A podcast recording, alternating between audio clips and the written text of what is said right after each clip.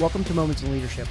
I want to start off today's episode by reading a quick review from Apple Podcasts that I really appreciated. not sure who wrote it, but they write You have young Marines out here like me with access to not only information, but perspectives as well.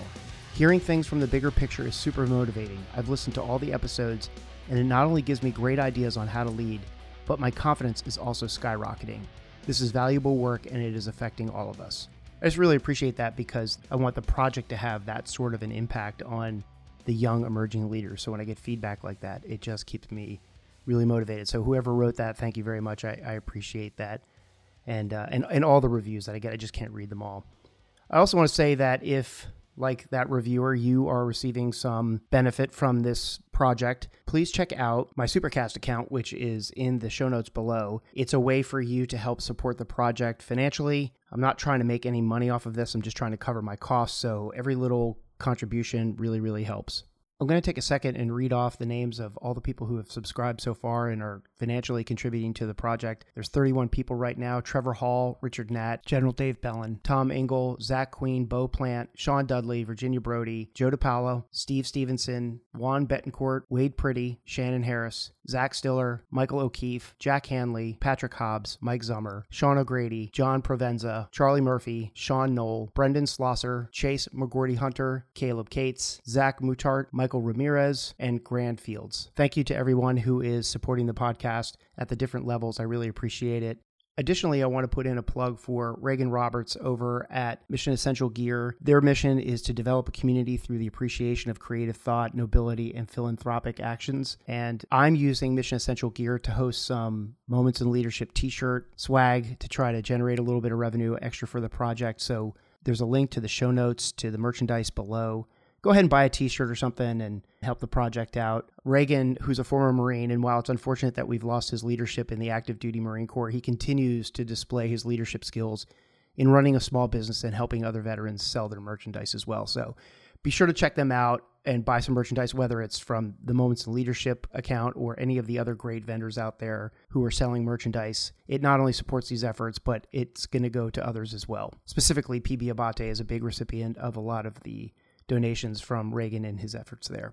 I want to shift gears real quick and talk about a recent trip I took down to the basic school a few weeks before the Marine Corps birthday ball.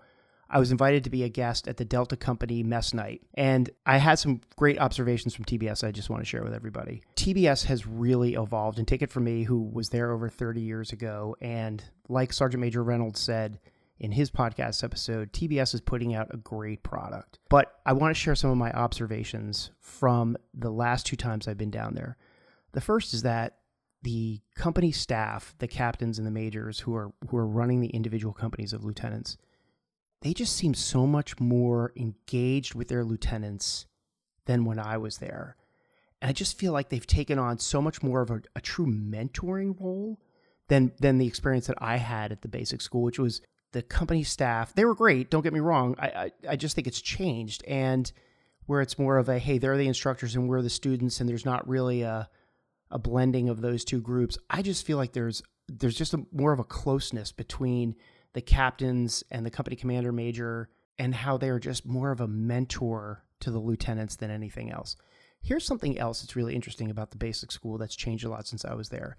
They actually have NCOs. I think most of them were sergeants. They have NCOs down at the platoon level. So each platoon is led by a captain and it has an NCO in the platoon. And that NCO is there offering guidance and mentorship to the new lieutenants as well.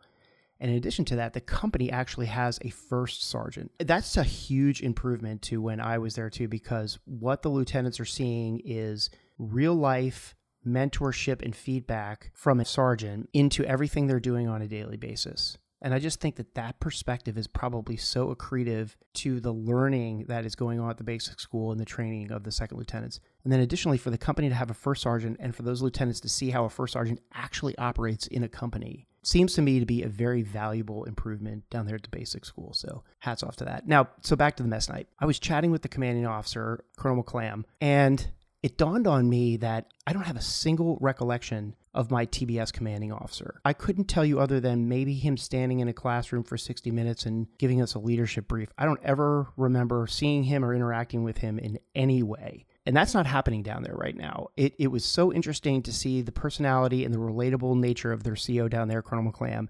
It's just 100% different from what I remember.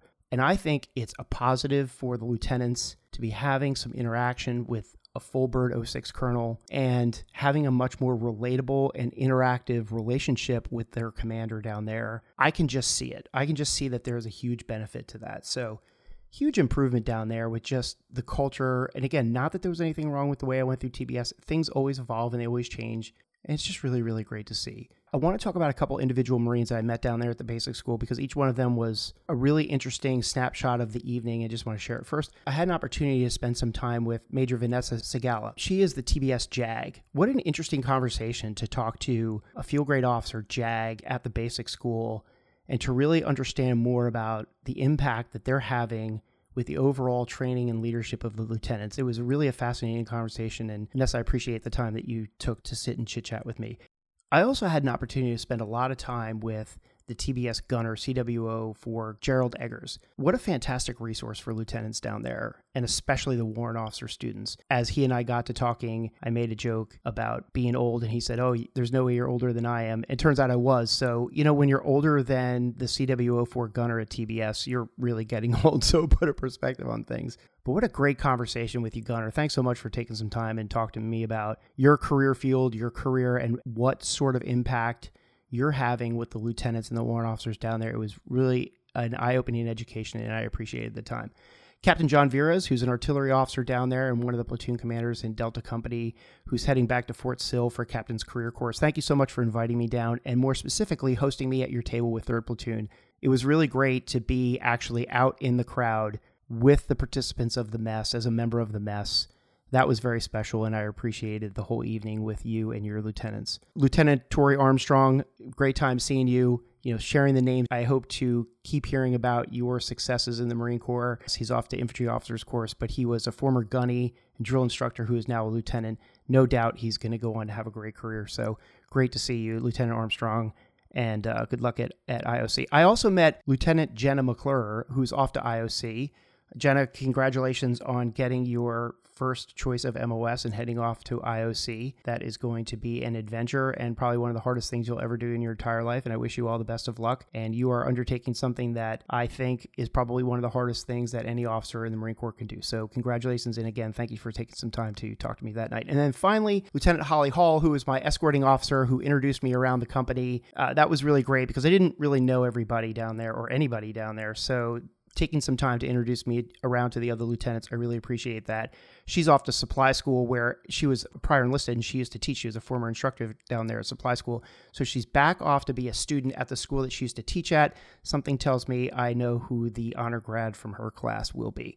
So, again, Delta Company, TBS, thanks for a great time down there. Really enjoyed myself. Quick note on some upcoming guests. I've already cut my recent episode with Lieutenant Colonel Perrottet, who is the commanding officer of HMLA 267, Raw, Anytime, Anywhere Stingers. They are off on deployment right now, and that will be the next episode that comes out. I have Sergeant Major Ruiz, who we had a technology snafu and we weren't able to record before he ended up going uh, off on some exercises and was out of pocket for a recording. So we're getting back to him pretty soon. I have General Farrell Sullivan, who took over General Alford's job down in Quantico. He's lined up to record in December. Really looking forward to that. I also have a Captain Sullivan, U.S. Navy, who will be my first female officer on Moments in Leadership. This is going to be a fantastic episode. Everybody who's been listening knows that I've been excited about getting a senior female officer on to talk about their experiences. She is off to take command of the USS Wasp. So, really looking forward to hearing about her sea stories and her ascension up to being the commanding officer of a pretty serious warship. Colonel Reggie McClam, who I mentioned before, is the commanding officer of TBS. He and I are going to sit down and have a recorded episode in January. And then I got a great introduction through a friend of mine, Mark Zinner, to Lieutenant General Greg Newbold, whose name should sound familiar to everybody for a couple of different reasons. One, he, well, first of all, he had a fantastic career in the Marine Corps. He was the commanding officer of the Marine Expeditionary Unit that landed in Somalia, which was about 30 years ago. And he went on to work in the Pentagon as a three star and is, is very well known for his dissension uh, and disagreement with the plan to invade Iraq and actually resigned his commission over it, and he and I are going to have a pretty in depth conversation about moral courage. And then we'll have another hot wash episode with the captains after a couple of those episodes. So we have something to talk about. So, on to today's episode. I have today First Sergeant Seamus Flynn, who enlisted in the Marine Corps in 2003 and graduated from boot camp uh, on Parris Island in November of 2003. And then after Marine combat training, he attended the Automotive Maintenance Technicians course, graduating from that in June of 2004. Went on to serve in the old First Force Service Support Group, and then between August of 2004 and March of 2005, he deployed to Operation Iraqi Freedom for duty as a provisional military police officer. He then reported to 1st Maintenance Battalion, and in September of 2006, he deployed aboard the USS Boxer with the 15th MEU for combat operations in Iraq. He then went on to deploy a second time with the 15th MEU aboard the USS Peleliu from May through October of 2008. From there, he went on to work at MARSOC, deploying to Afghanistan with Fox Company 2nd Special Operations Battalion, serving as their company motor transport chief. Then he went on to Marine Wing Communications Squadron 38 to serve as their motor transport operations chief and headquarters detachment gunnery sergeant. Then he went on to the School of Infantry West, where he notably became the chief instructor trainer and the staff NCOIC of the regimental shooting team. Then went on to Truck Company Headquarters Battalion, the 3rd Marine Division, Okinawa, Japan. And in June of 2020, was promoted to first sergeant, his current rank now, and served in the 3rd Law Enforcement Battalion, where he served as the company first sergeant in two different companies, deploying to Guam to assist the U.S. Air Forces in operations on Andersen Air Force Base, then in May of 2021, First Sergeant Flynn reported to his current unit, which is Weapons Company, 1st Battalion, 23rd Marines, for duty as the Inspector Instructor First Sergeant. His personal awards include four Navy Marine Corps Commendation Medals, four Navy Marine Corps Achievement Medals, one with the Combat Valor Distinguishing Device, and the Combat Action Ribbon. First Sergeant Flynn also holds an associate's degree in liberal arts from Excelsior College. So, with that, First Sergeant Flynn, welcome to Moments in Leadership. Hey, Dave. Thanks for having me. Uh, first time podcaster here, so bear with me. So worth mentioning you're you're down in in Austin, Texas for your current billet, and we'll get to some conversation about that. But you know, first question just to kind of kick things off is what was Seamus Flynn like when he was a senior in high school, and why did he join the Marine Corps? Well, the question about why I joined the military, you know, that goes back way way farther than that. I mean, it was just always something I was very very interested in. You know, I've been reading military history either in you know fiction or you know, literal form uh, for my whole life. You know, favorite book growing up was *The Killer Angels*, Michael Shaara uh, about the Battle of Gettysburg. You know, those those fictional accounts of historical characters uh, were written so well that it just kind of just kind of captured me. You know, senior year of high school, I had already made the decision to join. I was already signed in the delayed entry program. After a brief conversation with the United States Army, you know, I was talking a little bit with them about being a heavy equipment operator with an airborne contract for one of the airborne divisions. But, you know, I was in the garage one day by myself after work with my dad. The phone rang and Staff Sergeant Lee uh, was on the other end from the United States Marine Corps, asked me to come in. I said, sure, I'll come by in a couple, you know, a couple hours. Went in. I kid you not. I sat down and the first thing he said to me was, uh, if you're not serious, get the fuck out of here. Nice. I was like, oh, okay, okay. And it just was a different, it was a different look. So ended up having two recruiters.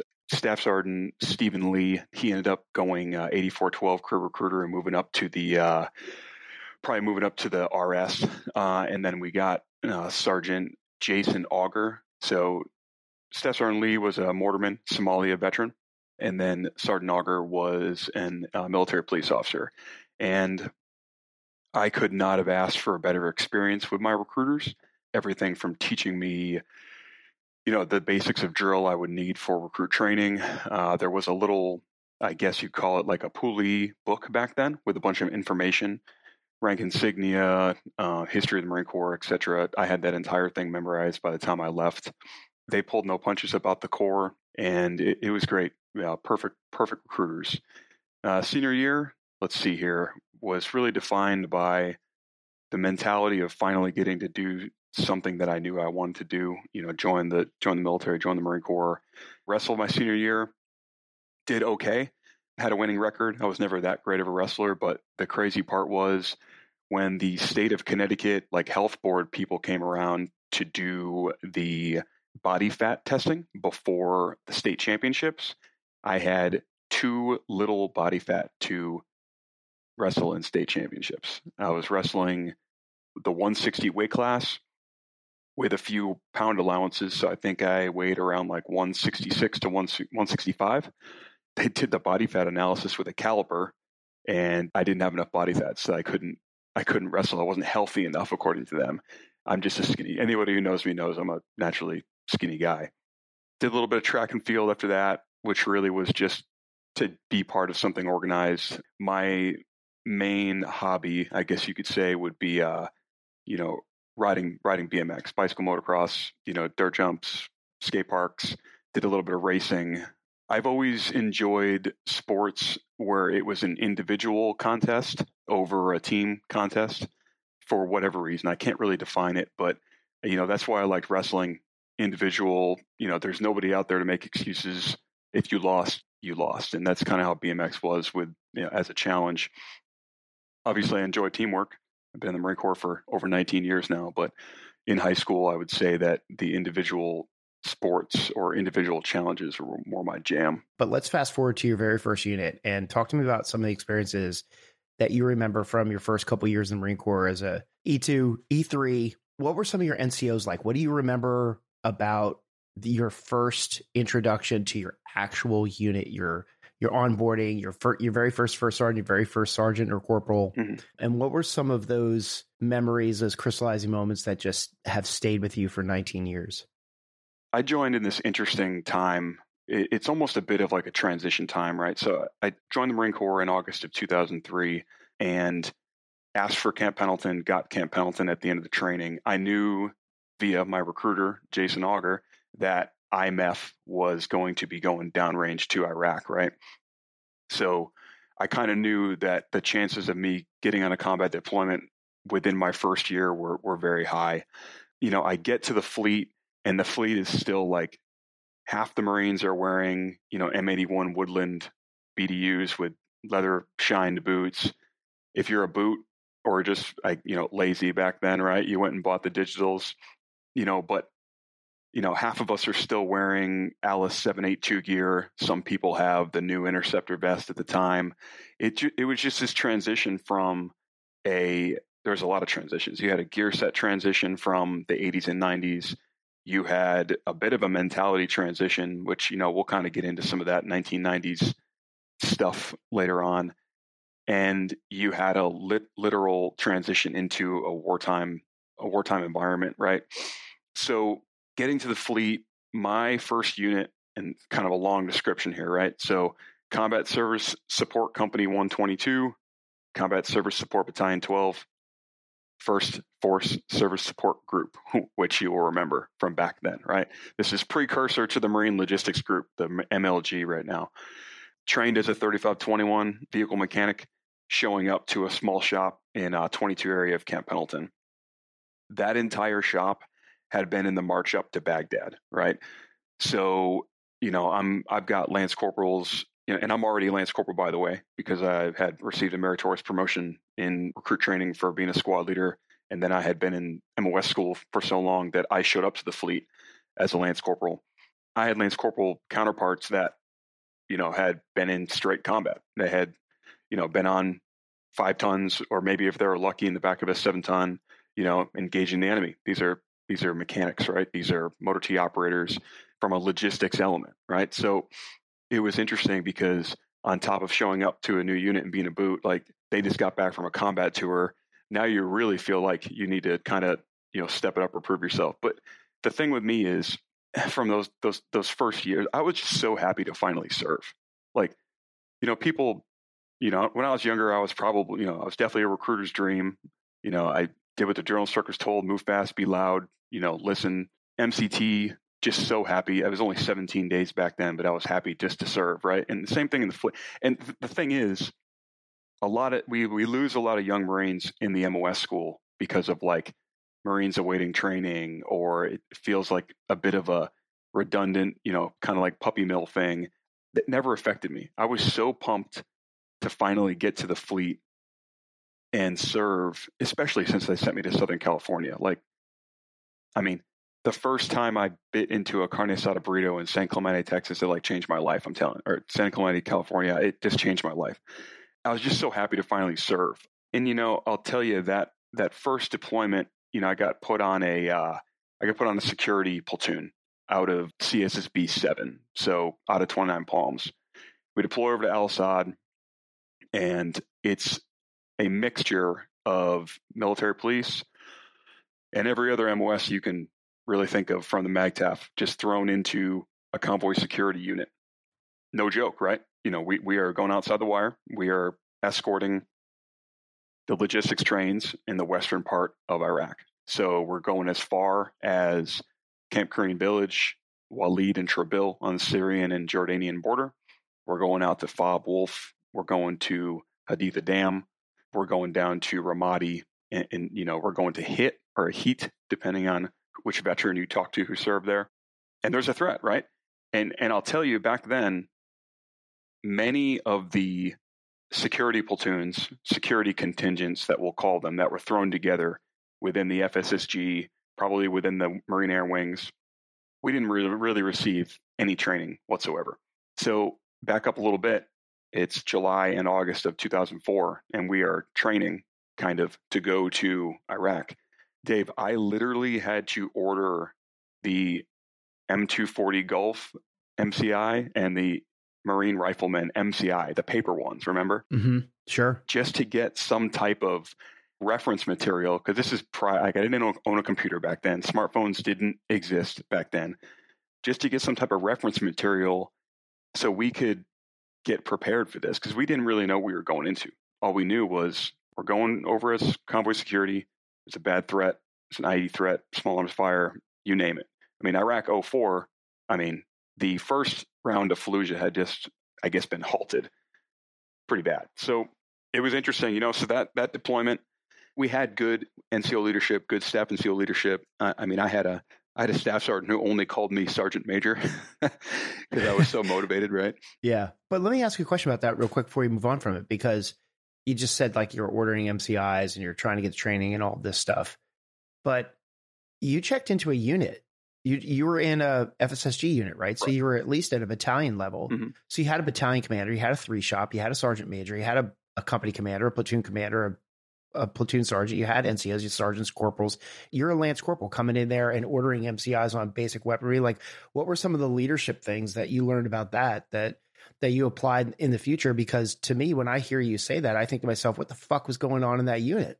Mm. If Lance Corporal Flynn is ordering all the training pubs and everything, I mean was there a failure of leadership there? And if there's so, if so, is were there some lessons learned that were important to you that, that we can talk about? In hindsight, I think the lack of, I guess, either training facilities or training equipment was probably because we were a Camp Pendleton platoon thrown together to meet up with a 29 Palms battalion in okay. two months. And I think because we had a reservist gunny in charge of us, great guy, I just think that it was one of those things like, oh, you'll get the training when you get there. You get the training when you get there, right?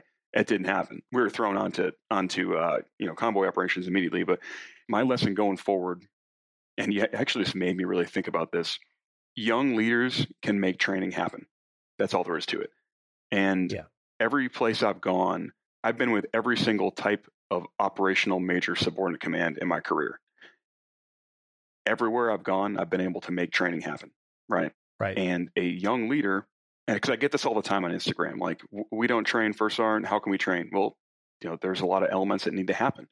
I mean, I was a, even fast forward. I, I went to combat mark, marksmanship coaches course as a staff sergeant with an entire class of lance corporals because I wanted to have the MOS on the range, right? I wanted to be able to Mhm. be the guy who's like, hey, I can make this happen, right?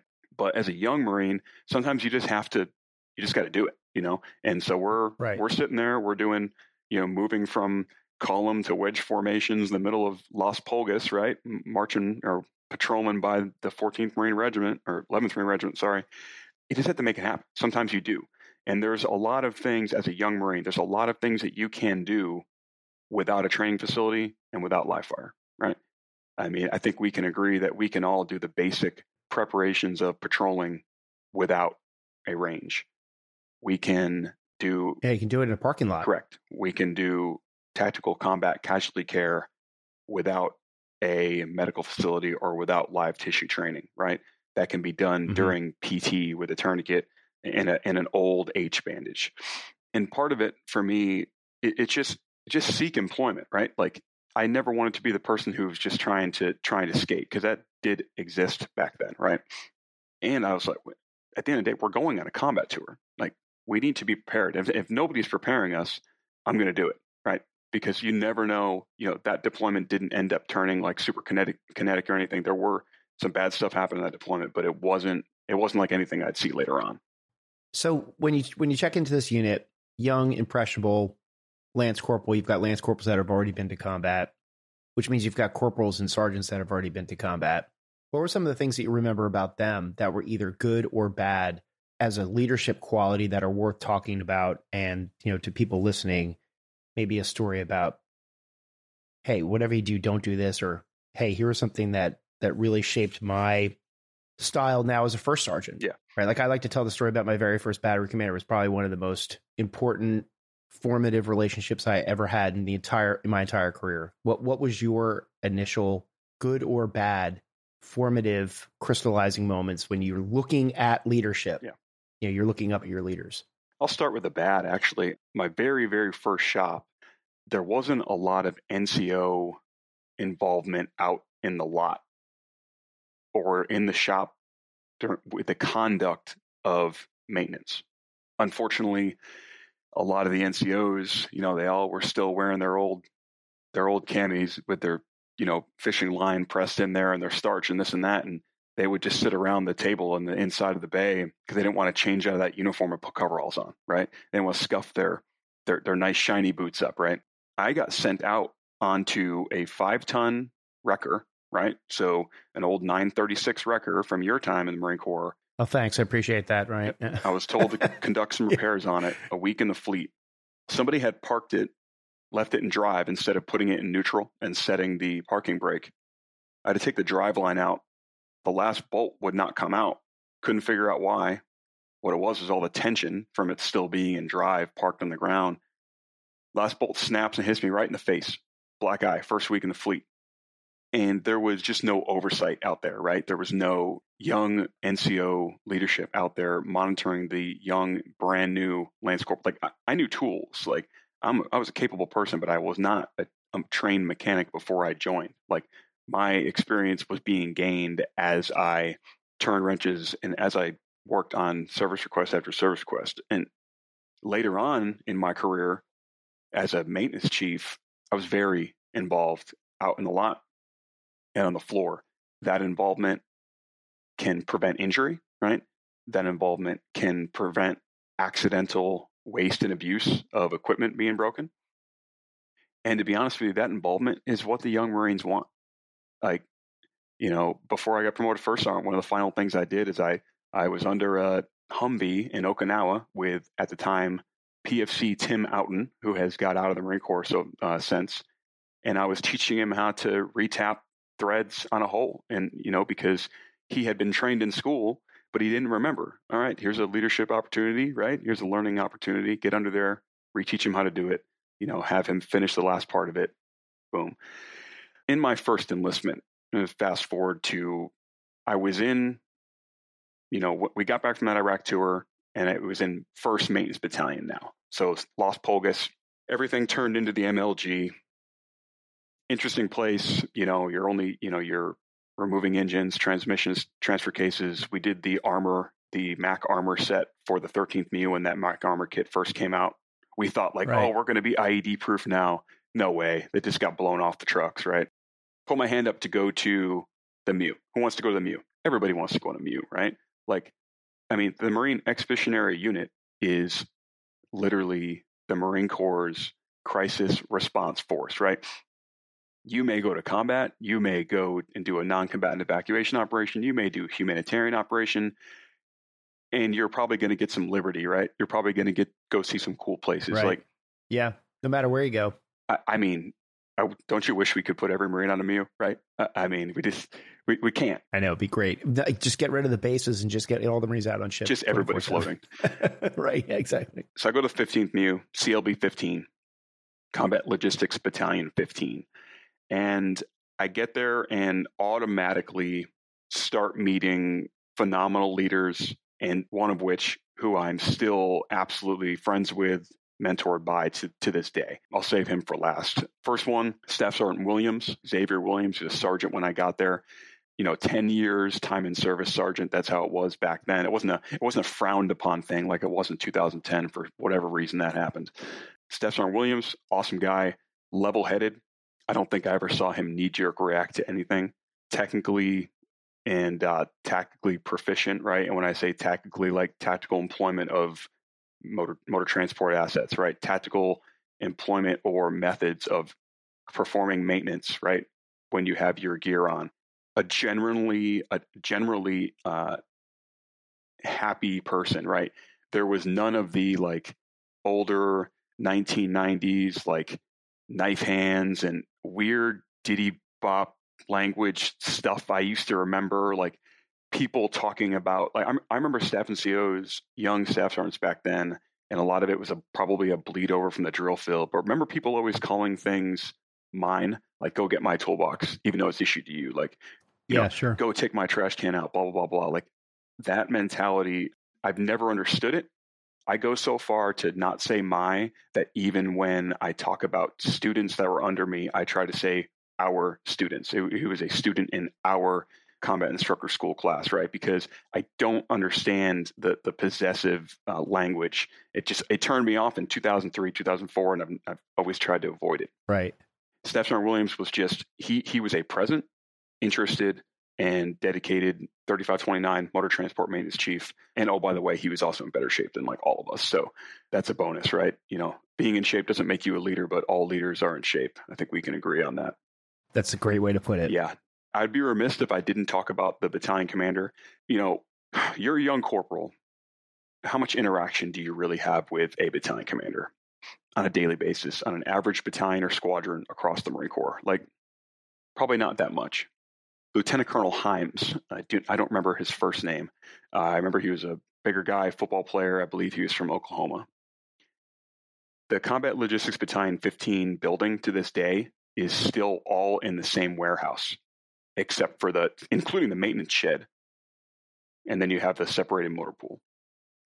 Every single morning, Lieutenant Colonel Himes would have his cup of coffee and he would make his rounds to every single detachment in his battalion and say hello. Isn't that amazing that we're sitting here talking about the fact that somebody simply got off their ass with a cup of coffee, walked around, and made their rounds every morning?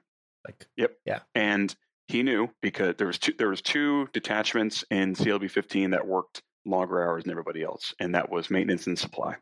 He knew that if he got there after his PT, you know, it's it could be 6:45 in the morning, there would be maintainers under trucks. So he would come by every morning. He'd say hello, and it, we got to the point where we knew that when Lieutenant Colonel Himes was coming by, like if we're actively turning wrenches, we're not getting out of the truck, standing up, and, and getting a parade rest. Like he genuinely wanted to know how everything was going. You know, I didn't have a lot more interaction with him. You know, there was definitely a few raids we supported in Iraq because we floated and then ended up going to Iraq again, out to the Korean village area and the city of Rutbah, which the city of Rutbah was a sent prior had just been surrounded by traffic control points and there was an insurgency inside the city.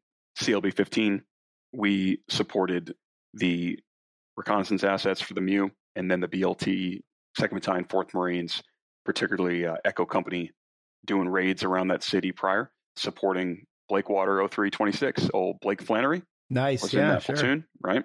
And sometimes Colonel Himes would come out on some of those raids, so I'd have a, some more interaction with him. But at this point, I'm not only a mechanic, I'm a wrecker operator as well. So I'm a tow truck driver, right? And there's definitely some lessons to be learned from the workup to that MEU and then the conduct of all those recoveries and maintenance. I will say that training pays off. We got to the point where we could recover a we could front lift tow recover a Humvee in like five minutes.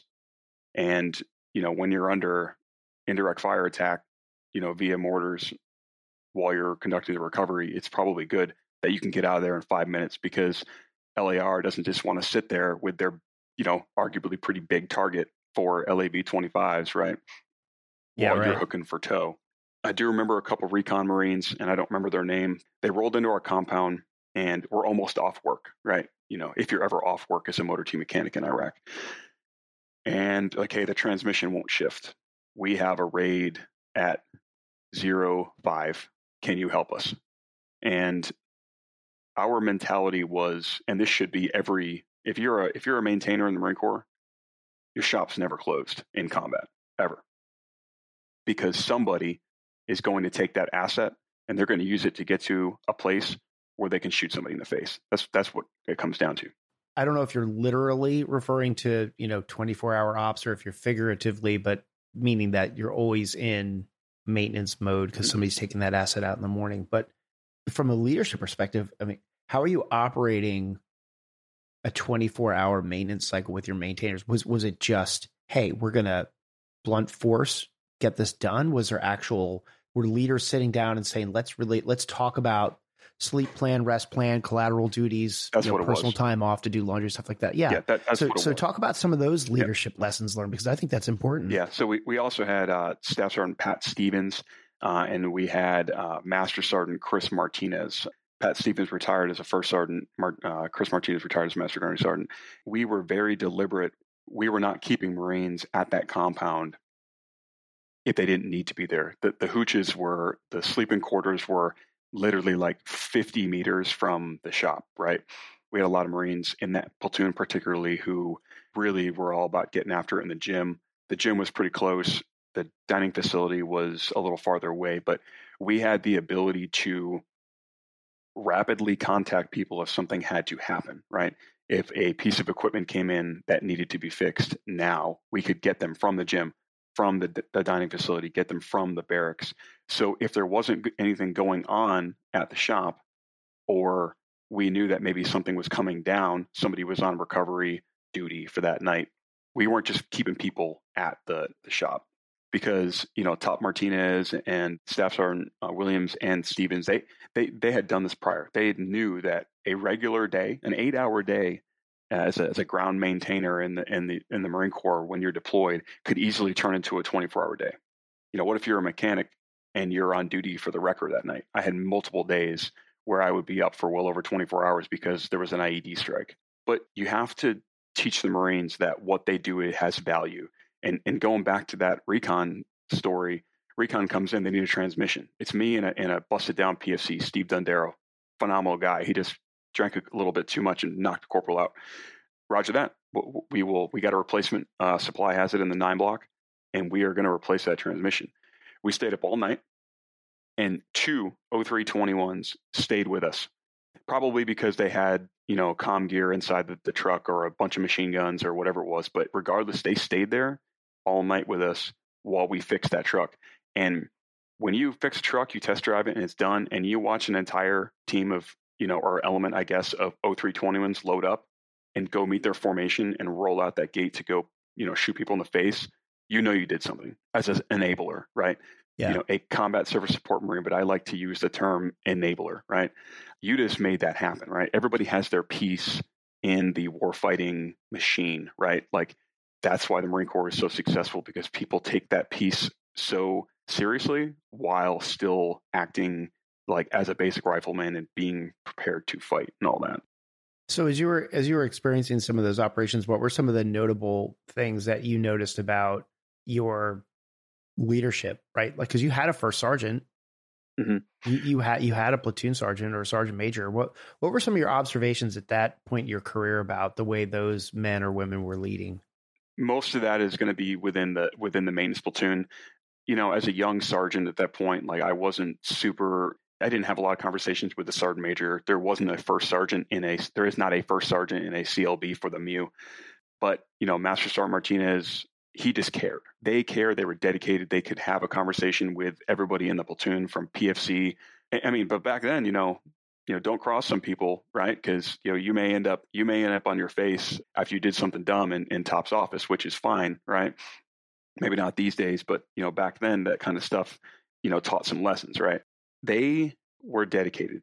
Again, they would come out, they would be with the Marines. Like, eh, you know, I always hear people say, like, oh, I never saw my staff and NCOs when I was sergeant and below. Like, or I was a Lance Corporal and below. Like I don't know if you if you were a Lance Corporal in maintenance det of CLB 15, you saw your staff and CO from each section because remember that maintenance detachment is ordnance, com, engineers, utilities, and motor transport. Right? There's a staff and CO for each one of those MOS fields. Dedicated guys, all of them. They really did care, and they would have the conversation with you about anything, which I thought was very important. Uh, they weren't standoffish. They didn't act as if they they rated something different because they were, you know, they were staff and COs. And honestly, I think they kind of knew that they had to be out there. Sometimes the, the young Marines just don't know. They they haven't turned a wrench on that thing yet, right? They haven't come across this complex situation yet. They would be out there to lend their their perspective, right? Which was which was great. So when you look back and you know you're a sergeant at that point, were there any noticeable moments where like you watch some of your leaders have to make tough decisions, important decisions, or were there any moments you saw where they were shaping those decisions as a senior leader and did any of those leave a lasting impression on you? So here's what I'm going to talk about Ryan Hendricks. He is a current one of the senior master gunnery sergeant engineers in the Marine Corps. He's stationed up in the Pacific Northwest. Back then, he would have been Gunny Hendricks. He was the engineer chief for CLB 15. We were all sent down to a, a small outpost outside of Rutbah to conduct combat logistics for Echo 24 force, you know, force reconnaissance and the third reconnaissance battalion element as they pushed through the city. And it was hard work, right? You know, Ryan would be out there every single day with his Marines, right? And, you know, building school projects, you know, endless, endless HESCO barriers. You know, the tram kept breaking, you know, so we're out there working on it. And, you know, Gunny Hendricks was there with his guys. Like you could tell he was tired, bags under his eyes, like, and he was there. And, you know, one of the hardest things I think I saw happen, I was sitting in the in a HESCO house outside of Rutbah reading, get a knock on the door, and Ryan comes in. He says, Uh, I got to let everyone in here know that Sergeant Major Ellis was killed in action today in Barwana. And, you know, this is a really hard one, but they need us out in the city. And I need everyone to gear up and we got to roll out now. Right. And, you know, Ryan, you know, would have been in the Chiefs mess with Sergeant Major Ellis, right, on the float. Sergeant Major Ellis was BLT 24's battalion sergeant major. Phenomenal leader, you know, you look at a sergeant major and that's so far away from being a junior sergeant, you know, with only a couple years in the Marine Corps. You know, Sergeant Major Ellis, he would stop by and he would talk to the maintainers and the CLB who were working on his stuff, right? You would see him talking to Lance Corporals. I know that Ryan Hendricks was taking a lot of mentorship and just even just by example from Sergeant Major Ellis. And, you know, for Ryan to come in have to break the news that somebody, a senior, one of the what five eighty, you know, senior eighty nine ninety nines in the fifteenth MEU, was just killed in action by suicide vest, right?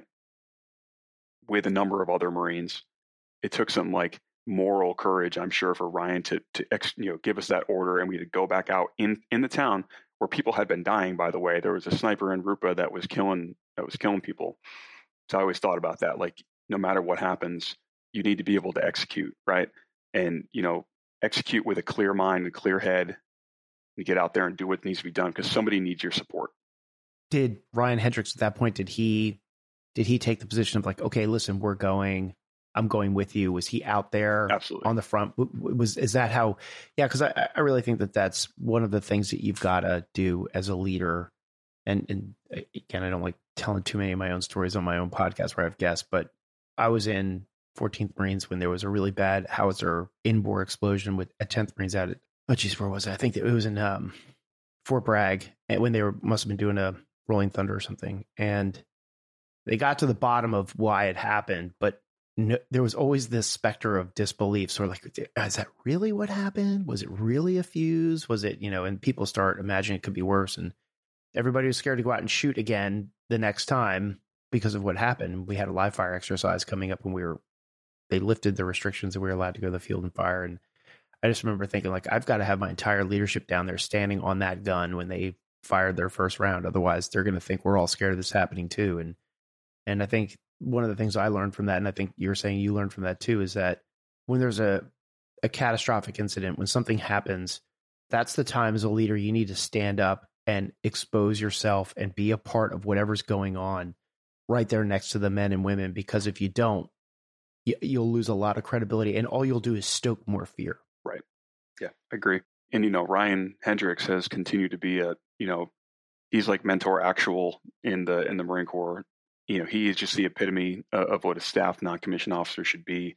You know, this guy is extremely proficient at his job. He is in phenomenal shape for you know for for 27 or 8 years time in service right?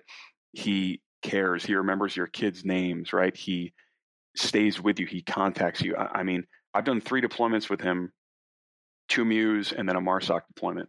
That was well over a decade ago that we got back off that marsoc deployment right?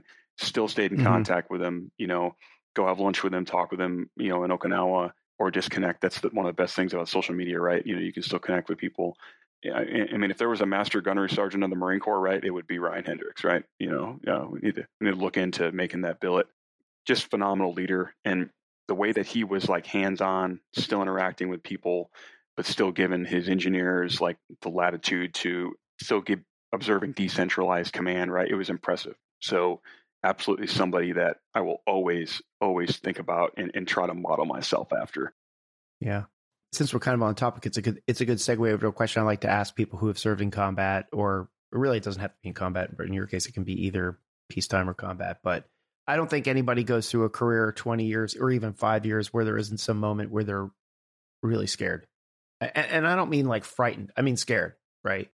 You're you're airborne qualified, so you'll know what I mean when I say this. But like you know, the very first time you jump out the door, that's you're scared, right? Yes. So it doesn't have to necessarily be this like combat violent event but do you re- and so now as you're a first sergeant and a senior leader do you look back and do you, can you recall a moment where you were really scared? And then can you use that as an example to help younger leaders who are listening actually prepare for what will become an inevitable moment in their lives? So we had a uh, we had a marine killed in action a, a couple marines killed in action during my marsoc deployment and uh, one of them was Billy Woitowicz, uh, Sergeant uh, William Woitowicz from Groton, Massachusetts, critical skills operator. So, you know, he's a raider. He's a motocross rider. After he was killed in action, nobody would ride his his motorcycle, right? And on those missions up there in Bala Murghab, you know, I can I'm a pretty decent rider. So the team chief, he asked me to come out on the mission because there was some significant terrain and he knew that he was going to need people to do Overwatch, right? But I, I do remember getting on that bike, and it was one of my last my last missions in Afghanistan. We had just had two KIAs in that area. The first had been Staff Sergeant David Day, EOD Tech, and I was absolutely scared. Sitting there, I'm like, I've got it neutral. I'm revving the engine. You know, I'm all kitted up. Arguably, some of the best shape of my life. I have been in dozens of uh, events in that deployment, which had prepared me for to be a, a legit enabler, right? But about to roll out the wire on somebody else's bike when you who had just been killed in action, when you know that they're, you know, an IED threat in the area. Yeah, it was scary. It was it was scary, and I was like, well, you know, keep your eyes peeled, look for those key indicators for IEDs, eh, but you've got to execute. Like you have to do it. One thing that I that kind of leveled me out especially in that deployment, was you got to trust your in your training and trust in your instincts, right? Like if you're training appropriately, you know, if your if your recruiter is preparing you, if your drill instructors are preparing you, your combat instructors, your first NCOs and staff NCOs, like within the basics, right? If you are observing brilliance in the basics for mm-hmm. combat, you are prepared. That is a solid foundation, right? And you just need to you know need to trust in yourself trust in that training and trust in the team. You know i also got lost. I, I got lost outside the wire one day in thick fog in afghanistan with on all i had on me was a m9 pistol and a, and a lensatic compass with two frag grenades. You know we were out there doing some mortar stuff and we got all separated and i had to literally dead reckon my way back right and then shoot an azimuth with a compass to get back to get back to base right?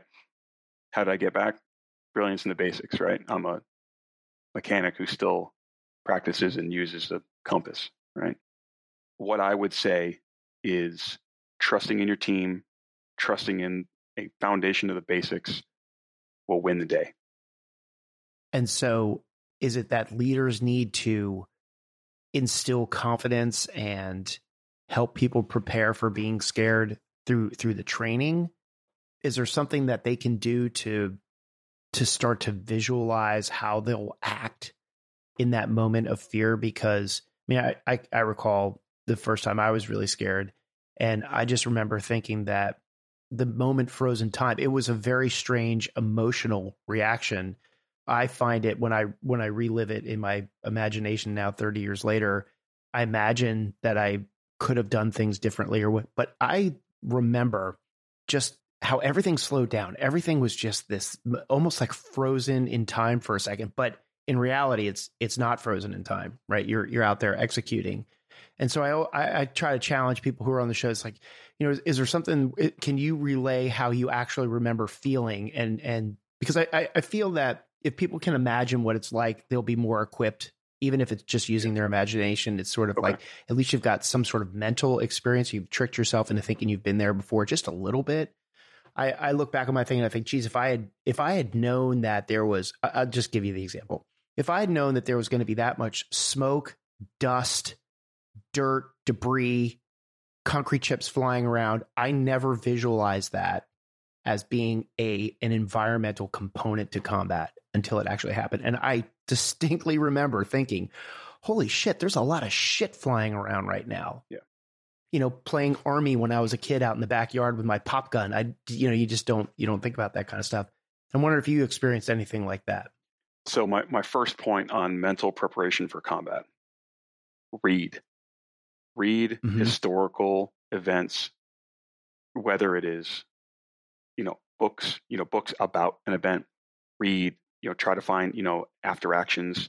And these days, watch YouTube. Like the like the American Veterans Center or whatever it is, they they interview in-depth interview World War II, Korea, Vietnam veterans about the combat experience. But educate yourself on other people's experience because the human body is not so physically different that you know where everyone's going to have a different physical reaction to combat everyone may have their own mm-hmm. mental you know there are a few things that would happen to me that were consistent when it was a real life time is life situation so a combat situation my mouth goes very dry huh yeah see that's the kind of stuff i'm talking about people don't okay think so about that my mouth goes very dry and what makes it even worse is I, am constantly dipping Copenhagen, right? So mm-hmm. if I would get into an engagement while I had a, a, dip in my in my mouth, it was I mean, I'm literally shooting at somebody and like trying to rip the freaking dip out of my mouth and get into my water because I can't I couldn't like function because it was I'm talking extreme, extreme cotton mouth as a reaction. Dave, I actually have the opposite experience in the beginning of many of my engagements where everything was going extremely fast. Okay. Mm-hmm. You know, one engagement I was in, you're dealing with a casualty, you're dealing with a partnered force that is, you're trying to manage a partnered force, right? You're dealing with being in a in a bad position. You know, I, I don't think a ranger file is a is like the best tactical position for anybody but it's an Afghanistan thing, right? We were always in Ranger file just because of the IEDs. Sure. I remember everything going a million miles an hour and having to consciously snap myself out of it because when you have when you have so much sensory overload, it can become too much for the human brain, right?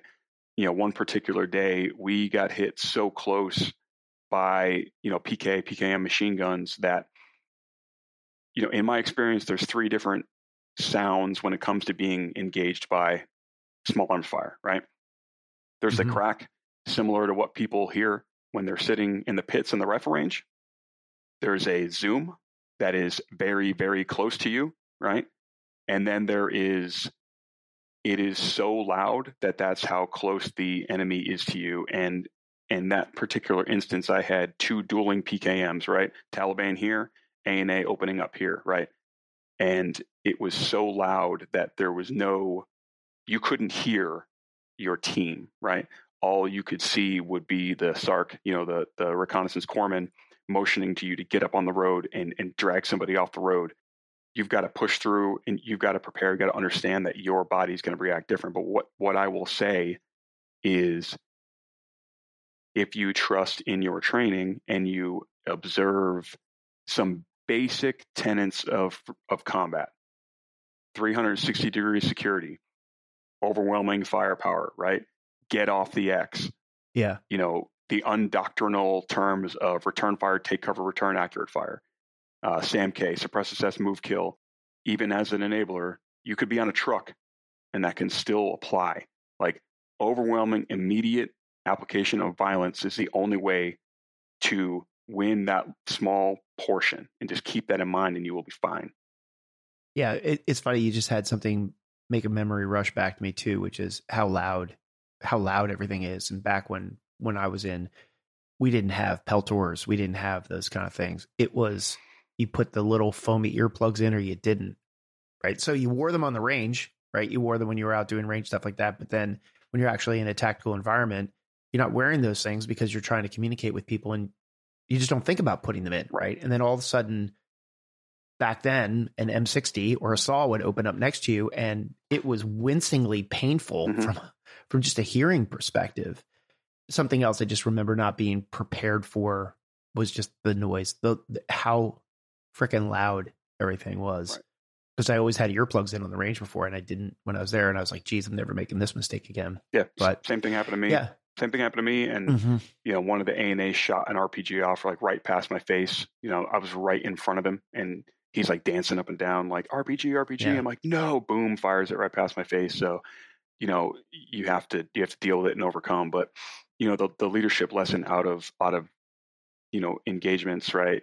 Or even, you know, responding to indirect fire, responding, you know, to IED strikes, whatever it is, training matters. Training will kick in. Mm-hmm you will execute if you have a base and if you have a foundation in the basics. And that's all there is to it. Like, and those basic skills can be trained during PT. They can be trained during a little roundtable discussion about uh, a historical engagement. They can be trained during a tactical decision game, right? All that stuff matters.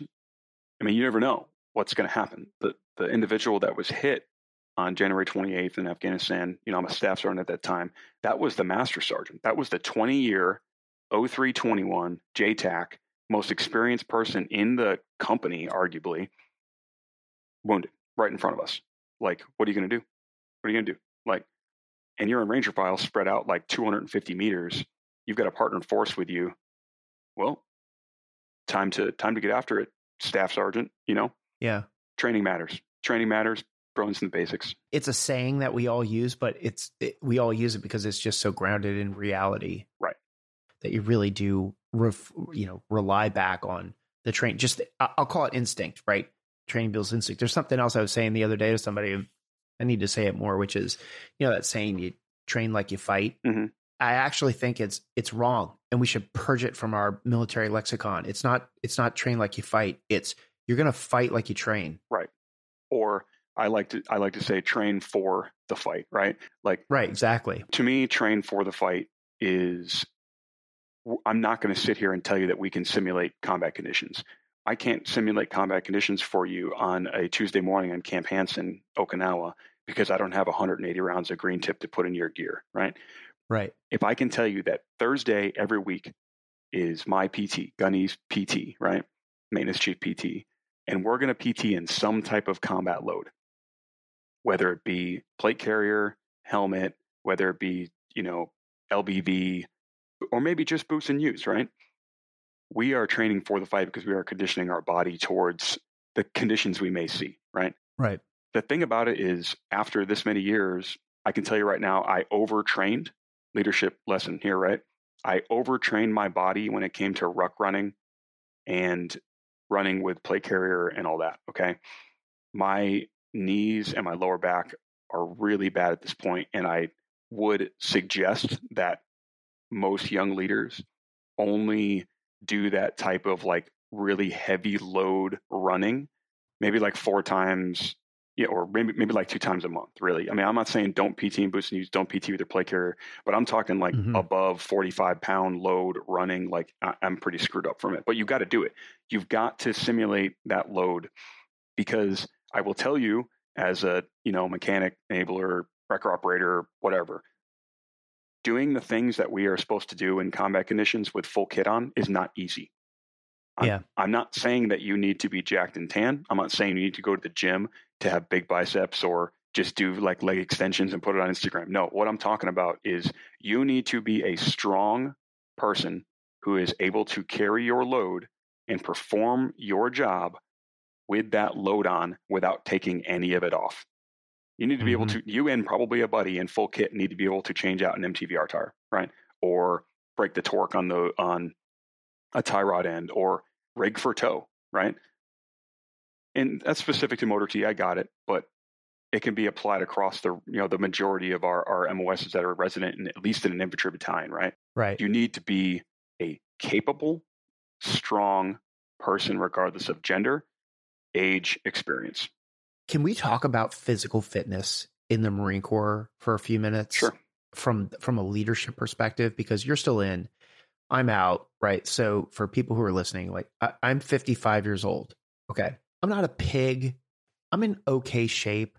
I exercise, but it's more for like health than it is really appearances and things like that. And, and I'm certainly maintaining functional fitness for a healthy lifestyle more so than my ability to go out and put on 40 pounds of kit and carry somebody, a wounded Marine in combat, right? So my perspective on on fitness is different. But my perspective on fitness now is directly attributable to what my perspective was on fitness when I was in. And so when I, when I was on active duty, we didn't have the, the CFT yet, which I actually think is a fantastic addition to the to the fitness program of the Marine Corps. And I actually think it, in my mind, it's probably more important and uh, indicative of somebody's functional fitness than say the physical fitness test. So I knew people, lieutenants and officers, who could put on their running shoes and their silkies and go out and run a sub 18 minute three mile. And I don't think that just because they could do a 300 PFT, which back then was the sit ups, the kipping pull up in a, in a sub 18 minute three mile run. And I look at this and I think, you know, is there a change in perspective that needs to take place from a leadership perspective where we start to actually evaluate somebody's physical fitness levels from the perspective of like, this is a person who could do their job in combat under stress with all of their gear on versus what does an 18 minute three mile really tell us about somebody's physical conditioning?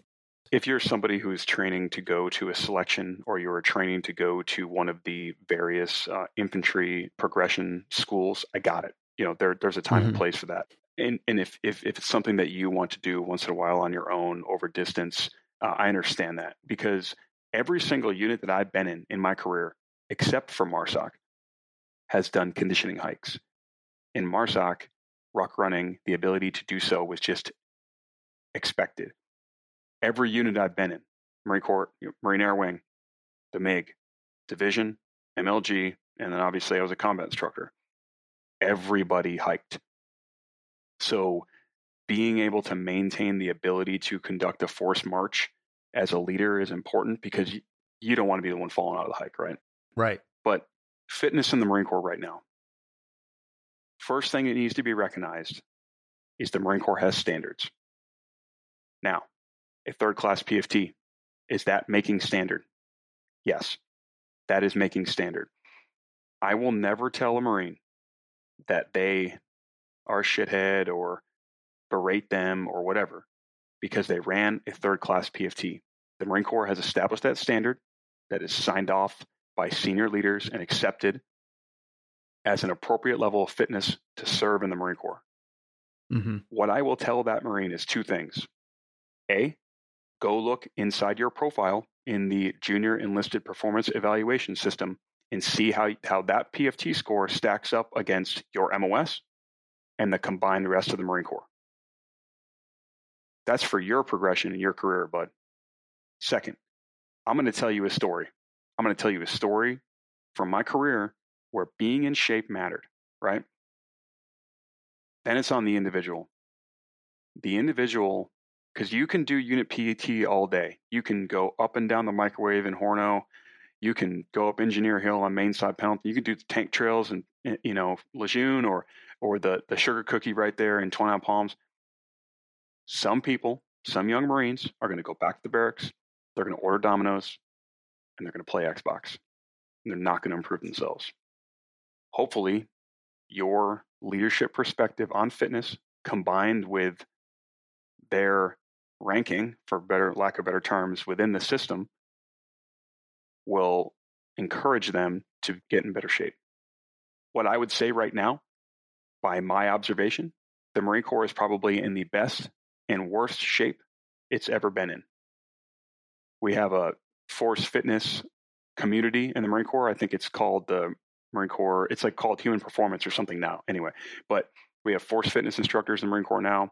We have HIT lockers, high intensity tactical training lockers all over the place, phenomenal HIT centers. There is more opportunity for Marines to be in shape right now than ever before. However, there's more accessibility to, you know, Xboxes and flat screen TVs and and poor uh, health. I mean, if you go to the food court on Camp Hansen, as of last year when I left, there was a pizza place, uh, like a fried chicken place, a sub place, and a subway. So it was like two different ones, right? Mm-hmm. None of that I would, I believe, is super healthy, right? And you know, the different pots of money stuff will come up, blah blah blah. Like I don't want to hear it. If the Marine Corps is really serious about being in shape, we need to get these unhealthy options out of our uh, off our installations, right? You know, our Burger Kings, our McDonald's, our or whatever, right? But on the other hand, going back to the in shape, one perfect example of fitness is uh, listening to a podcast uh, with Travis Haley. It's called the Bridge Podcast last week. One of the Marines that was wounded in Afghanistan last year was on that podcast. He's a, a double or triple amputee. When he was blown up, he was like 215, you know, war fighter, right? War fighter in shape. If he had not had the muscle mass he had, he would have died, according to the doctors. So that fitness does matter. It's hard to get some people motivated for fitness when they when they were they lived a life they were raised out of shape. You know, when I was a combat instructor, I would probably tell you that 60% of the young the young men coming into the Marine Corps and, and Marine Combat Training Battalion were were out of shape honestly. You got to fight against an entire lifestyle. And hopefully your your stories and their drive to get promoted will help them out. Okay. People can do whatever they want to in their own time. That's just my philosophy, right? So, but but when you it's duty hours and you're a leader and you're in charge and you can run PT, what are some of the things that leaders should be doing from a PT perspective to get people into the best shape that they can be in to perform their functions. What, from your experience, can you communicate to senior leaders or even junior leaders to say, here are some of my experiences with functional fitness in the military, and here's what I think you should be doing as a leader during the working hours to get the the Xbox pizza eater at least in the best shape that you can get them in on duty hours. Well, for rucking, you know, one of the first things I ever heard Major Tom Schumann say when I was a student under him was rucking is the most basic form of military movement. It's historical. I'm not saying that the 20 mile MCCRE, you know, full kit, you know, applies to every single Marine, but it's like marksmanship, right? It's a tenet of military ground military service, right? You know, being able to engage with your weapon, being able to move under a load, you know, being able to take care of your buddy. I don't believe that force marching needs to be i mean there's standards for it already right you know the, the marine corps has right, standards sure. and mm-hmm. i think mm-hmm. we should abide to the standards we have you have to reach way back in the mar i mean i can't reference it but it is broken down by load bearing units quote and non load bearing units there's weight there's time there's distance associated with it if we would just observe those standards just like everything else i always say be within regulations yeah. right mm-hmm.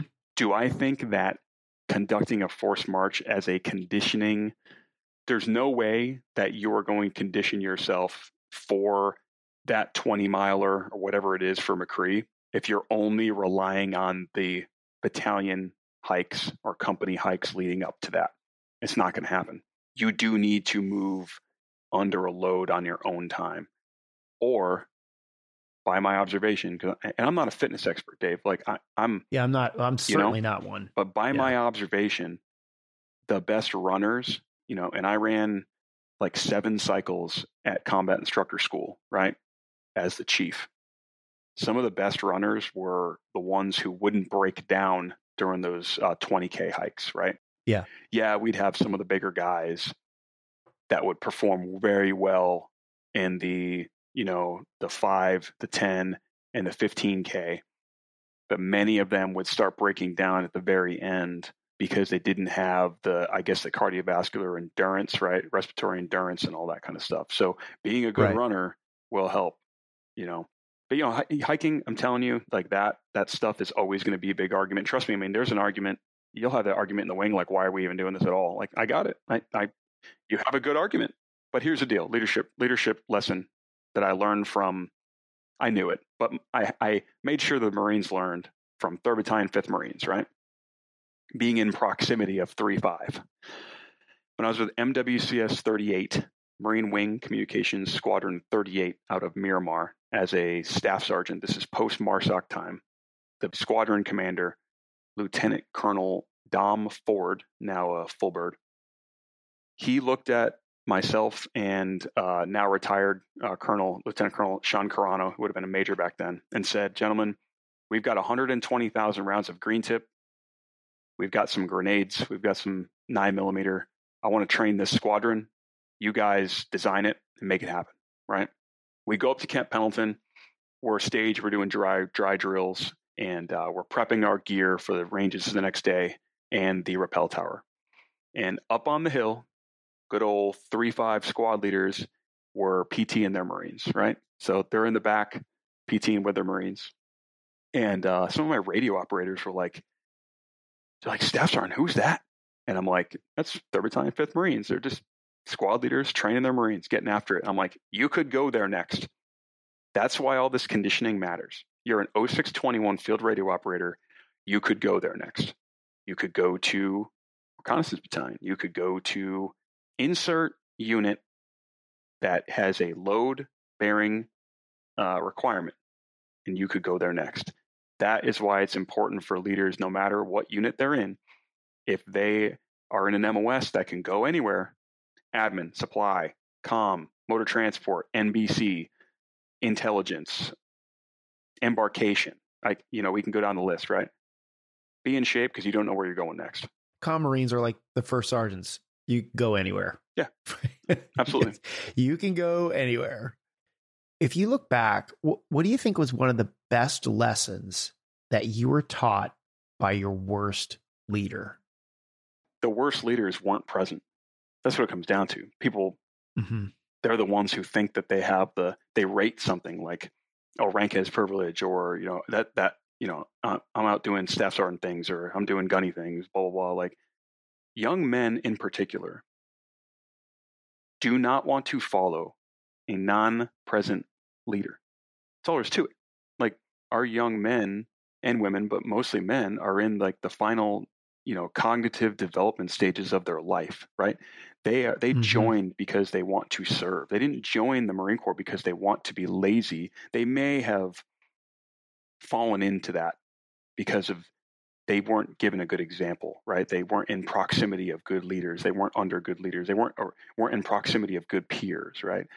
But the non-present leaders were the ones who set an example to show me how not to be, right? So I've I've tried at least to be that present guy, you know.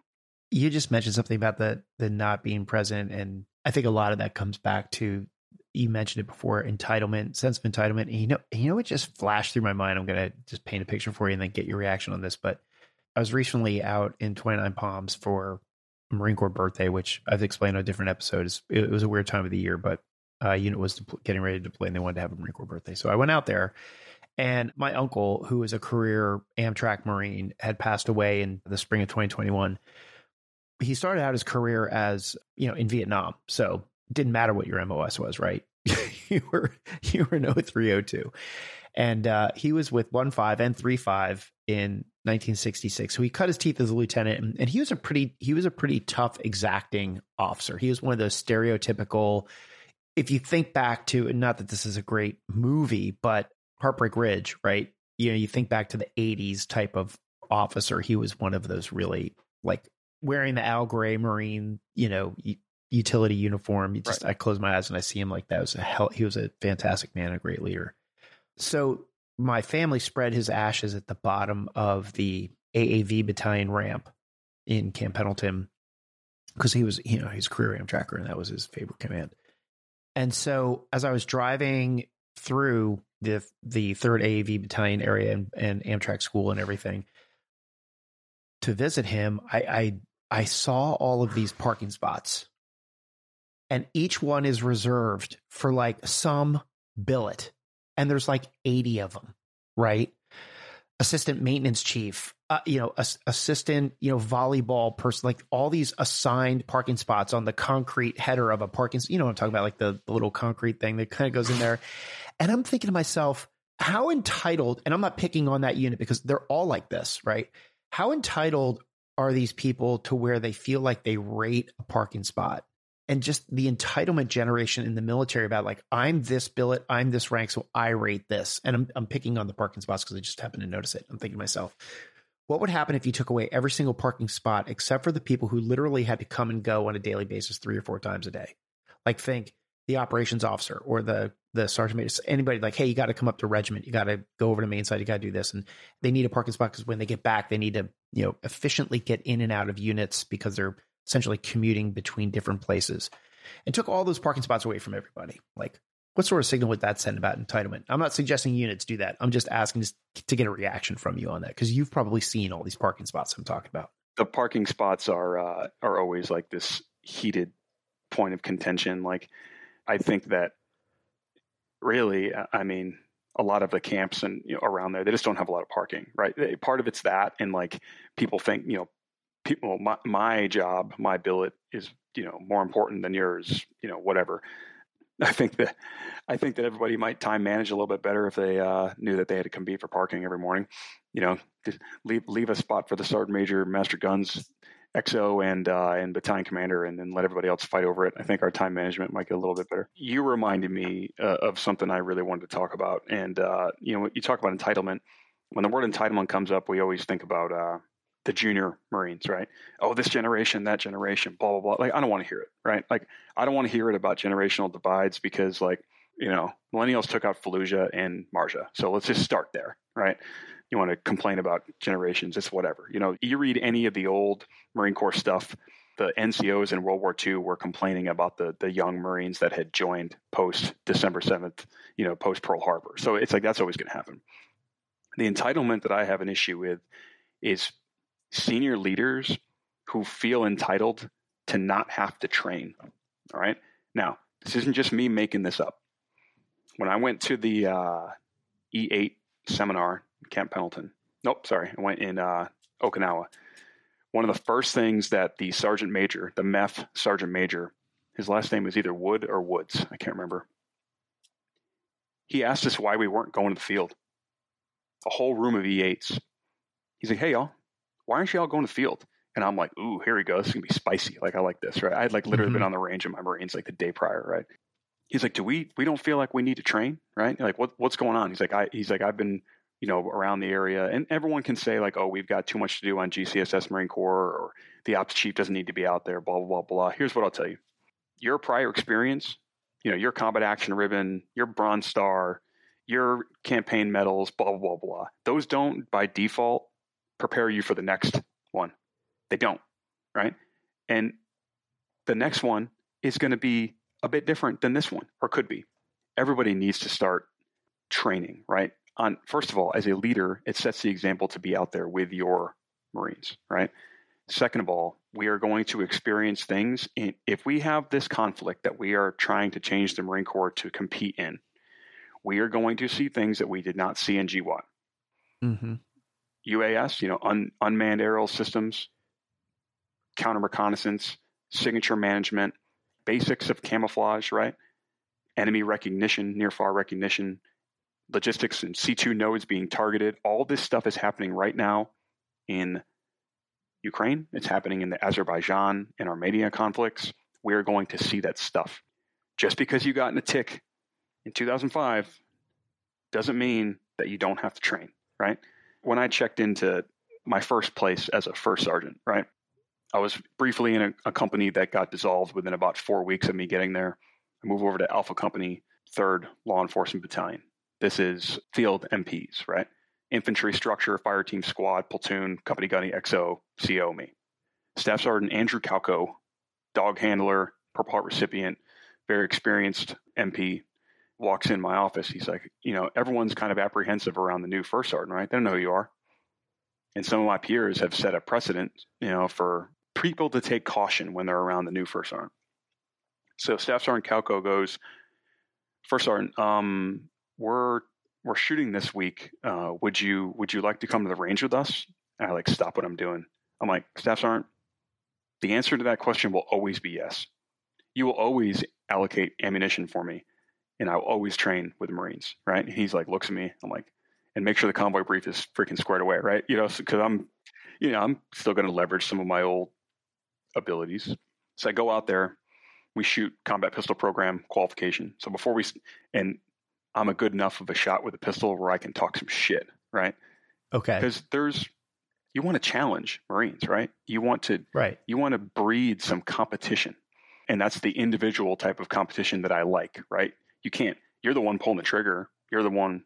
It's your sight picture, right? So I go ahead in front of all the Marines, and I'm like, only one of you is going to beat me today. Only one of you is going to outshoot me. This is the first day they met their first sergeant, right? You know, maybe a little confident, cocky, whatever. But I know it's going to create some competition. You know, we, we, we start shooting typical Okinawa range. It starts raining, right? You know, Marines are getting dirty, you know, filthy, wet. You know, I don't have a skivvy shirt on under my camis. Like, oh my God, right? Marines are, you know, half in boonies and half in eight point covers. Oh my God, no, you know what? You know, things that would make some people like just cringe, right? But you know what is straight on these Marines? Like their kit, their gun belts are straight. Like a couple refinements, but they're they're, presenting the pistol the right way. They're they're they're they're engaging properly. They're taking the the the weapon system seriously. We get done, and everyone's just filthy, right? I, I was like, I got to mess with them. I stole this from uh, Tim Williams, Silver Star recipient, uh, Recon First Sergeant. I go, I'm like, you all look disgusting right now. You're dirty, you're filthy. Half of you don't have skivvy shirts on. There's no uniformity with our covers, blah blah blah. I'm like, are you all? Pro-? I'm like, are you all professionals right now? I'm like yelling at them, right, right on the range, and like nobody said anything, including the skipper, which I will talk about him soon. And I'm like, you're damn right, you're a professional right now. You are in a profession of arms. We deal with conditions. We engage our targets. We qualify you're damn right you're a professional. And don't let anyone forget it. There's a time and place to look trim and proper. I wouldn't expect you to go to the Camp Hansen PX looking like that. But take the five minutes when you get back to fix yourself and get ready to serve back in that little cantonment area garrison environment, right? Right. And I took a, I, I had a white and black subdued IR American flag patch on my admin pouch that I'd had there for since Afghanistan, right? And I told, I'm like, all right, you know, Sergeant Richard, he was the only one that beat me, beat me by like two points, right? And I called him up. Yeah. I ripped it off my ripped it off my admin pouch and I gave it to him. I was like, I've had this for over a decade, wore it in combat. Good job. You're the only one that outshot me today, right? That's day one as a first sergeant. I think I made I think I had some leadership capital there, right? You know, you know, gained a little bit yeah. of gained a little bit of an edge. Isn't that amazing how just the little things can make a huge difference in leadership? Yes. Yeah. Just the little things like giving the guy the giving the sergeant that that little flag that was important to you and communicating to him how important it was to you. Um, I'll, I'll bet he still has that thing. Yeah. Yeah, and, and and you know and I know that it was important to that company that that company to have an engaged leader. And and let me tell you one thing about Third Law Enforcement Battalion. Third Law Enforcement Battalion does not exist anymore because it went away with Force Design 2030's reshuffle of the Marine Corps, right? Right. So I'm checking in to a battalion that still has 18 months until they dissolve, but they've already been told they are going away.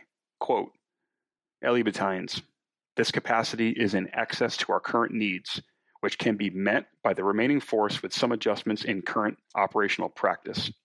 So I'm showing up to a unit of 5811 MPs who are told that their job can be done by somebody else. They're going away. Trust me when I say, when I got to that battalion, there was a, oh, we're, we're going away, we're going away mentality. They still had 18 months. I got there about the same time that Lieutenant Colonel Bryce Carter showed up. What battalion commander wants to show up and have an 18 month time in command when all his only goal is to roll up the flag? He would say, he's, he would say, we're the only maneuver element besides reconnaissance, right? You know, who is organic to this island, right? Because the infantry battalions are on UDP or the MEU, right? We have Humvees, we have 50 cals, Mark 19s, we have M249s still, by the way, M240s, we have M110 sniper rifles, we have Marines who are ready to train, Marines who are ready to deploy. Obviously, I'm not going to go into a place and have the mentality that we're not going to train or we're just going to go away because all that's going to turn into is a bunch of Marines in the room playing Xbox, drinking too much alcohol, doing dumb stuff, right? So insert the company commander now Major Thomas Fiametta. So, skipper, Captain Fiametta at the time. He walks in the second day after that range and he goes, First Sergeant, you're a little different, huh? and I'm like, Sir, the number one thing we do in the Marine Corps is train Marines for combat, train and prepare Marines for combat while taking care of them and their families, right? That is that is what we do. And I'm like, we have about 18 months until this battalion is going to roll up the flag and be be disbanded. I'm like, you never know, right? And he's like, I completely agree with you. You know, Dave, there's a reason why I have not done an Instagram post about command relationships yet. Because I don't know how I am going to properly sum up in words or slides or memes my relationship with Tom Fiametta it was absolutely perfect. You know, I, I mentioned I got there and I was under real quick for about five weeks. I was under Mark Moran, major now. Him and I had a good relationship, but he got rolled up to go under the COVID cell, unfortunately. So my, my first skipper was short lived. But with Tom Fiametta, this is like this is a like 255 pound, probably six three, you know, athlete that was raised by a retired infantry lieutenant colonel, attended the, the Valley Forge Preparatory School for high school, went to NAPS, graduated the Naval Academy. This guy was born to, you know, lead, right? Or at least men. I don't really think I don't think people are born leaders, but he was mentored his whole life to to lead, right? Big guy, been around. He'd been a company commander at MCRD Parris Island. He, you know, he'd been on a like a liaison deployment to uh, the Georgia area. He'd been around, the first thing that would always come out of his mouth to me would be, "Hey, Top, uh, what are your thoughts on this?" Even if the skipper was probably ninety nine percent decided on something, he would still walk into any of the leadership's office and ask them their thoughts on the thing before the conversation started. Present the issue, ask the thoughts on it. He would do that with the the lieutenants. He would do it with the staff. He would do it with the squad leaders. Right? Hey, what are your thoughts on this? And he would listen. He would. He would really would listen. He and I immediately immediately had this phenomenal command relationship because we were on the same page. Right? I don't necessarily believe in like officer stuff and enlisted stuff. Right? Like if you're a command team, you need to be on the same page. Like you can't. And this goes all the way down to you know platoon commander, platoon sergeant, but if you're a platoon sergeant, you know, staff sergeants out there, listen up you're not the one that is overall answering for the thing. That's the the lieutenant, right? That goes all the way up to the the company battalion. You know, officers officers get paid well for a few specific things, right? They command, they issue the eventual orders, right? And they own things like the CMR, right? The property book. Uh, and I'm sure, you know, th- that's from my perspective, right? Captain Fiametta and I, you know, we just immediately had this mentality together that no, we do not care that this battalion is going away. We will be a prepared unit under the mission essential tasks that we have. So, what does that look like for MPs, right? Like, we would practice like uh, holding security on a voting center, right? Or holding security on like a Shura or something like that, right? Convoy operations, all the different weapon systems. You know, it was, it was it was cool to be still be shooting M249s. Like the infantry hasn't had the saw in like ten years. We're still rocking a saw with a SDO optic with an RMR. Like, and what do you know? Boom, we get called up for an actual mission. We get called up for an actual mission like three months in, right? And by this time, I've got a pretty good I've got a pretty good relationship with the Marines too. We got called to Guam. The 36 Air Wing out there needed additional security because they had brought in, and this is this is published, so I can talk about it. They had brought in F-22 Raptors to like, you know, show some force to China, but they needed more security. So we get there, and like the Air Force, I love the Air Force. Like we get there, and they're like, "Oh, sorry, the best building we have for you is the old officer housing. We we converted all the houses into individual hotel rooms or hotel houses. So that's the best we can do for you. It's only half per diem. It's only thirty nine dollars a day, not the seventy two out in town that it would be at a hotel. We're like, I'm like, you should see how my Marines live in Camp Hansen in that barracks. Like this is yeah. phenomenal. So yeah, every Marine got their own. Well, every two Marines got their own house. So for two months, I stayed in a house with the skipper and we just worked out. You know, we did PME. We made PMEs for the Marines. Uh, you know, force design PMEs, educating the Marines. He was he was going through, I think, command and staff at the time. So it was great to hear like that information coming out of uh, what he was what he was doing.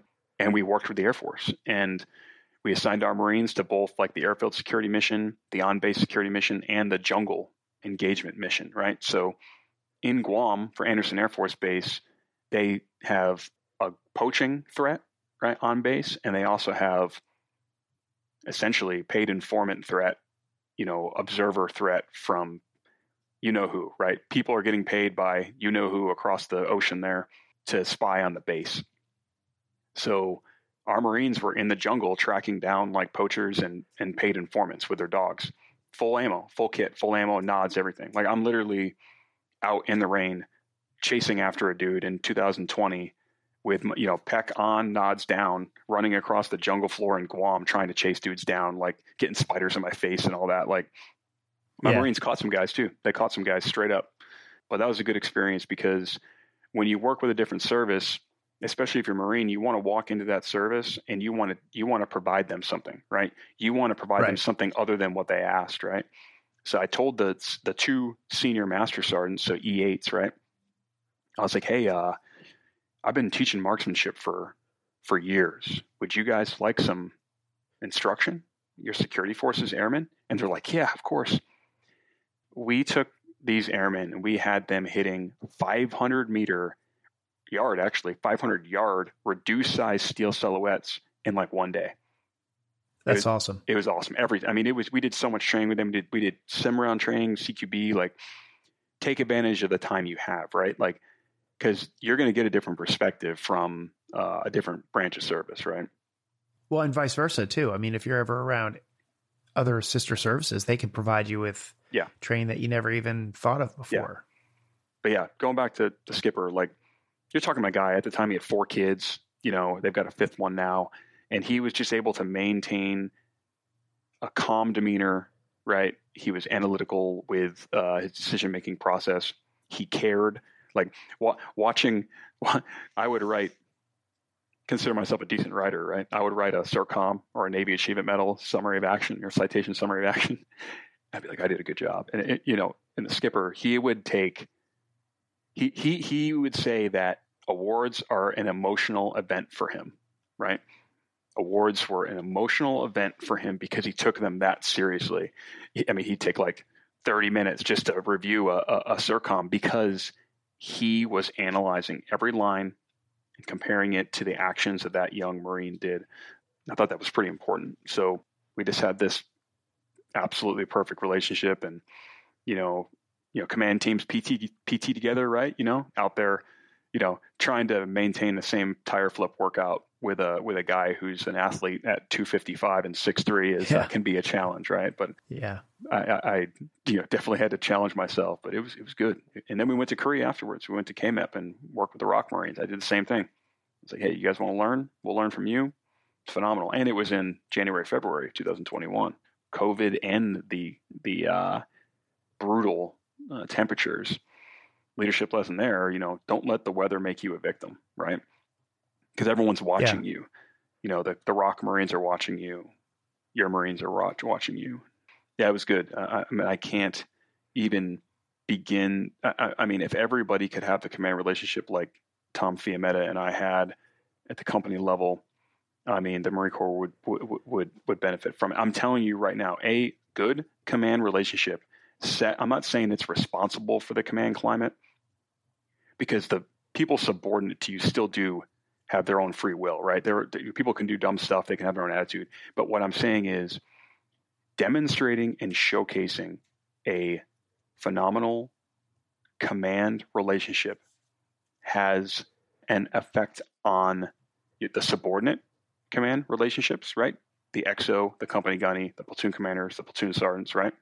And down to the lance corporal and the PFC, they see a positive example of, you know, just two leaders interacting with each other, right? You know, who, you know, the first two to go down the rappel tower was a skipper and I. And I'll say right now, I don't like heights like that. I don't. Mm-hmm. It's not something I'm. It's not something I'm I'm I'm, I'm stoked on. And first two to go down the rappel tower at KMEP was uh, was the skipper and I. Set the example, right? Yeah, that's awesome. Demonstrate, right? I'm going to demonstrate live fire, right? Just like I would expect a MCMAP instructor to actually fight his students, right? Like demonstrate skills, proficiency as a leader. You'll get the buy-in from the young Marines, from the young troops. So shifting gears a little bit, yeah, I'm kind of curious about your opinion on things like evaluations, promotions, and awards. Sure. Do you think a system that relies on the opinions of your boss and their boss is is is a really effective way to do things like evaluations, promotions, and awards? So you know, it's interesting. Whenever whenever the topic of evaluations comes up, you know, sometimes we tend to look at the you know the Air Force and the Army model uh, or the Navy model, right? I guess as I've gone along and, and, served, and you know, I have friends that are, are senior enlisted in other services, or like when I was deployed to Guam, I sat down with the uh, Air Force First Sergeant uh, for a while and talked about it. They all love our evaluation criteria. They they think that what we are doing is a superior model to theirs. I mean, yes, it's subjective to that leader's opinion, but you know, the Marine Corps has a really good track record of trusting their commanders, right?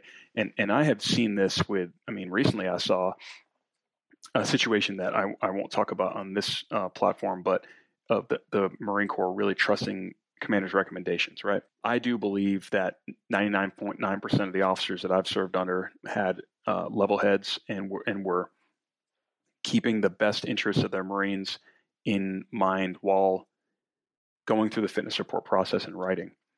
The issue with the fitness reports is they don't have enough latitude on how they can write. They don't. They don't have enough latitude on the grading criteria, right, across, you know, B through F or whatever G, that grading criteria.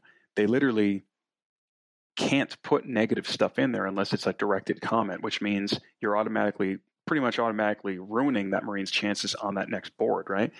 We're an institution that talks about a couple things. We talk about zero defect mentality, but one fitness report can ruin your chances for promotion, right? We've got to get away from that. You know, we also talk about decentralized command, but we've also completely centralized the enlisted and officer placement process across the world, right?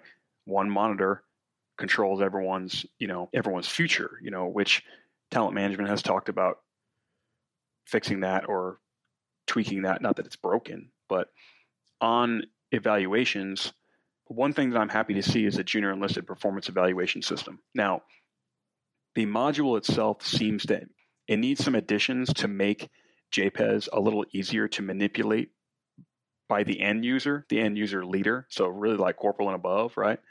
However, the fact that a Marine, you know, a private through Lance Corporal, I guess you don't get a JPS score till you're a Lance Corporal, but can log into their profile and see how they stack up immediately against their peer in grade and MOS, and then all their peers in grade across the whole Marine Corps. That's a good thing. So, real quick pause though. So, just for people who are listening who are of some different generations, uh, like pro cons, the new JEPES. Can can you do a quick orientation there? Okay, legacy pro cons was just that system we elected inside Marine Online or on paper for some people, you know, your age back in the day. That mm-hmm. was the uh, a portion of the IRAM, right? The Individual Records Administrative Manual. That's gone. So the 4.5, you know, average 4.5 average, that, that's gone. Right. Right. The Junior Enlisted Performance Evaluation System is its own order now. Marines are now judged off of individual character, MOS proficiency, and their warfighting ability, right? So I'm, I'm, missing one. This is killing me right now. MCMAP belt, rifle range, PFT, CFT, off duty education if they have it, that all goes in. Those are tangible things that go in to make uh, a portion of their score, right? All right. Leadership, character, and MOS proficiency, right? Those three things are the intangibles that the leadership judges them on, right? Those feed into the score, right? Zero right. to 5.0, you know, so 0.1 to 5.0, right? Zero, you know, if you are a 0.9 to a zero grade by your leadership, that needs to be justified via 6105 counseling. Maybe they had an NJP, something like that. If you're a 4.0 to a 5.0, maybe it's 4.1 to 5.0. That has to be justified as well and signed off by a battalion commander, right? Maybe they got a NAM. Maybe they won NCO the quarter. Maybe they, et cetera, et cetera, right? It gives more latitude, right? So now you can really break your Marines apart. An average Marine is a 2.5 across the board, right? 2.5, 2.5, 2.5, and then add in all their rifle range, pistol or rifle range, right. MCMAP, et cetera. A high performing Marine typically is going to be like a 4.3, 4.5 out of 5, right? You justified that battalion commander signed off on it. Now you've got a huge way to break yourself out, break the Marines out, other than before, where if they had below a 4.0 on pro cons, you had to justify it. You only had from 4.0 to 5.0 for your Marines who weren't in trouble, right?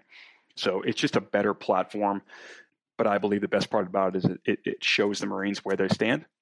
And that hopefully, I mean, that first of all, that educates them, which is important. And it, it should prompt, encourage a little bit of competition, or at least individual competition, the type that I like, right? Right. So JEPES is good. Okay. I asked it, and, and I asked the question to the Commandant of the Marine Corps. It would have been in like January of 2020 timeframe. So just prior to COVID exploding, blah, blah, blah, blah. I said, hey, sir, you know, and Sergeant Major Black is there. Mm-hmm. And this is in front of like 3,000 people in the Camp Schwab base theater. I'm like, sir, I've been a, I've been a staff NCO for 10 years now. And every enlisted PME that I've been to has not only suggested, but charged me, right, with the responsibility of developing junior officers, right? And remember, some might not want to admit it, but that does extend to warrant officers, right? Some warrant officers, you know, they've got eight years and nine years in, they're still developing too. Okay. It's not just lieutenants. Why am I not evaluated on my ability to develop junior officers if every single PME I've been to, every book I read about Vietnam, right? Every every single official thing I read tells me that it is the platoon sergeant's job to develop the platoon commander, first sergeant's job, develop CO, company guy's job, XO, etc. Right? They get to the point where that's not as you know, the, the relationship always exists, right? Development is at its most important stage through in company level, company grade officers, right? Mm-hmm. I'm not evaluated on my ability to do so. I'm evaluated on my abil- ability to develop and lead subordinates, but there's nothing on there for developing junior officers. And I will tell you, the lieutenants in Okinawa were one of the best parts about my Okinawa experience from 2018 to 2021. Phenomenal, phenomenal young officers that were hungry. They wanted to learn. They they brought something to the table. They were extremely intelligent. Uh, you know, Mark Matisky, Angelo Fracassa, Matt Wheelock, Colin Hogan, right? Uh, you're ta- like these are and these are young officers. Some of them are prior enlisted, but that just wanted to get after it and they understood the value of team you know being a team learning from knowledge collaboration right like one of the uh, sayings that's hot right now is knowledge transfer but really it's knowledge collaboration so i asked the commandant, and he's like, you know, Gunny, you know, we're we're we're reevaluating stuff, and then Sergeant Major Black picked up with JEPES. I would like to see that. I would like to see our staff NCOs evaluated on their ability to develop company grade officers. Yeah, I'll even add that they should probably be judging captains' abilities to develop junior officers too. Right. We are talking about that with either General Furness or General Alford. We were talking about, you know, captains really don't ever get taught how to lead officers, and all of a sudden they they're doing it in company command. Very parallel tracks to the points that you're making there. Mm-hmm. What was the answer? That they're just going to that they're still evaluating things and working on it. So the answer was we're starting with the junior enlisted population. We are we are okay. going to change, and I, I'm sure that because that would have been 2020. I'm sure that talent management 2030 was probably an idea, but this was like weeks. This was a couple months before Force Design 2030 came out, right? Mm-hmm. So I, I think General Berger probably had to hold a few things back, right? Sure because he knew that the working groups were happening about talent management because there's a lot of things in talent management 2030 that are like boom right? Like blowing blowing minds you know which is a good thing right? I do believe based off some of his comments that the fitness report evaluation criteria as it stands right now is going to change. I do not believe it is solidified yet but it is going to change. You know and now whether or not we want to have a I don't really know about you know a lance corporal evaluating a corporal, corporal evaluating the sergeant. You know that's a that's a slippery slope right there, right? Because you can get some serious uh, opinions going either way. There can be a lot of favoritism. I'm not saying there's not merit in it, but it would have to be vetted pretty hard, you know. Yeah. By senior, you know, more senior leadership, I, I would say. What about the perspective that evaluating doesn't necessarily have to have a formal official format? I mean, can't we be evaluating as leaders all the time informally? I always tell my Marines I'm judging them, right? I'm judging you. I, I really am. Like I'm always evaluating you. Your young Marines are always evaluating you too, right? I mean, they're they're always watching. You know, they're watching how you performed. Uh, they're watching how you interact. They'll notice if you drive into work and and you know you you hang around in in civvies for the first first half of the morning before putting camis on. Like, I mean, they're they're always evaluating you. If there wasn't a formal evaluation system, how would we how would we measure effectiveness to to progress and, and rank yeah. and, and, gain command and be slated for sergeant major at 06 command and, and you know I mean really the, the, whole system I'm not I'm not sure I have an answer for that. Right. Well, I guess what I was getting at was I think there's a lot of opportunity for leaders to evaluate and I like to tack on the word mentor in, in not to replace the formal but to supplement the formal with informal. So in other words, okay, if you are doing the junior enlisted performance evaluation system. I, I can't, I, I'm not familiar with it enough to know how many, I'm assuming that happens twice a year. You get that score? Happens Is twice that, a year for active duty, once a year for reserve. Okay. So, so every six months, you're getting an official uh, evaluation, but how about every month you sit down with those Marines and give them an unofficial hey, here are some things I think you need to work on in order to bring your score up by the by the time the six month window hits around. And I've got a couple ideas. So there's the evaluating and the mentoring. I think there's a huge component of leadership that doing that is inherent in in being a leader, and maybe more of that needs to take place. Yeah, you you should be talking to your Marines. You know, when the Marine Corps like mentorship program was signed off and, and published in 2006, we looked at it. I was a sergeant by then, and I'm like, so this is telling us to write down everything we're doing anyway what is this, right? Like it's just mm-hmm. killing trees. It's redundant. We're already, you know, a, a, good leader should be doing that. They should be getting out on the shop floor with their troops. They should be PTing. Leaders should be PTing with their troops a few times a month, right? I'm talking staff mm-hmm. NCOs, but if you're an NCO, you better be doing that all the time, or your Marines are judging you straight up, right? You know, senior leadership conducting PMEs, teaching stuff from expectation, right? Like we train through doctrine and we mentor through experience, right? Uh, there's a lot mm-hmm. of value in that, right? And it's like a combination of like, hey, this is what doctrine says, but this is my experience. This is what may happen or could happen, right? Yeah, you need to get out there. You know, and the leaders, I'm not telling anyone they're a bad or a good leader. I'm telling you, if you're not getting out there with your with your troops, you're missing like leadership capital, right? You're missing the gain of leadership capital if you're not out there. They want you there. They do. Some may say they don't, but they want they want a good example because you know. And here's here's how I know that because the second you're not there, they'll use it against you. They will. Well, that's what I was going to say. I mean, they they may not want you there, but they definitely don't not want you there. Exactly. Yeah, they'll use it against you immediately, yeah. right? Right. So yeah, you got to be you got to be present, and it's just. I mean, this is a profession where we meet a new set of best friends every three years, right? Like we get to, yeah, we get to be with people that we enjoy, right? We have common goals, right? Common backgrounds in many cases, even though we're so diverse, right? This job is great you know, I mean, now my, my retirement's approved. I'm trying to take take advantage of the, uh, as much of it as possible next, you know, next uh, 11 months or so. But you got to be present. You got to be present as yeah. a leader all the way up, all the way up the chain. Yeah, and I think being present is what will afford a leader an opportunity to actually informally evaluate and mentor people, because you certainly can't do it if you're not observing them. So without the observation piece, you can't have the evaluation piece and you can't have the mentorship piece. And and mentoring doesn't necessarily mean that you need to be that person's mentor for life. It just means that you're mentoring through them a situation or an event or an evaluation or something. I mean, mentoring, I think sometimes people say like that person's my mentor and it has this connotation of that's a lifelong responsibility or whatever. I mean, I have had people mentor me along the lines in certain in my civilian world. People have mentored me through business decisions. I mean, here's an example that you can use in civilian world my lawyer is not a mentor, but he mentors me through certain decisions I have to take. Right.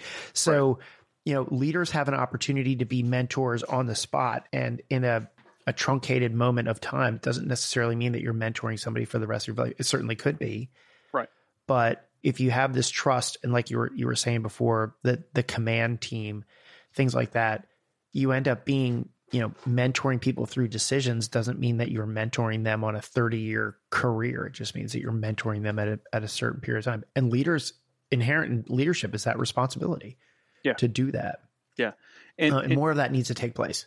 Yeah. And, and, you know, sometimes you end up, you do end up mentoring a young, uh, a younger leader for the fruition of their career.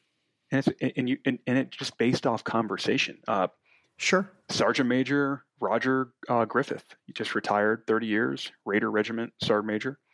My company first sergeant in MARSOC, you know, and obviously, you know, we we had a rough deployment with a couple KIAs, and you know, he was just the epitome of 89.99. Like, very, he was he was strict, he was in shape, he was a warfighter, right? Like, and I've I have talked to Sergeant Major Griffith my entire career since, right? You and, and just just pick pick pick his brain, right? It, it's always great to have like it's great to have that a senior a senior right senior leader who is you probably never serve under again who you can call and bounce ideas off of right right and now i'm in that position my students from mct and this is why i always said i didn't have a problem with my young marines our young marines following us on social media following me on social media because you never know i've got mct students who are getting promoted to staff sergeant now right that started last right. year. Like, boom, we're crazy, right?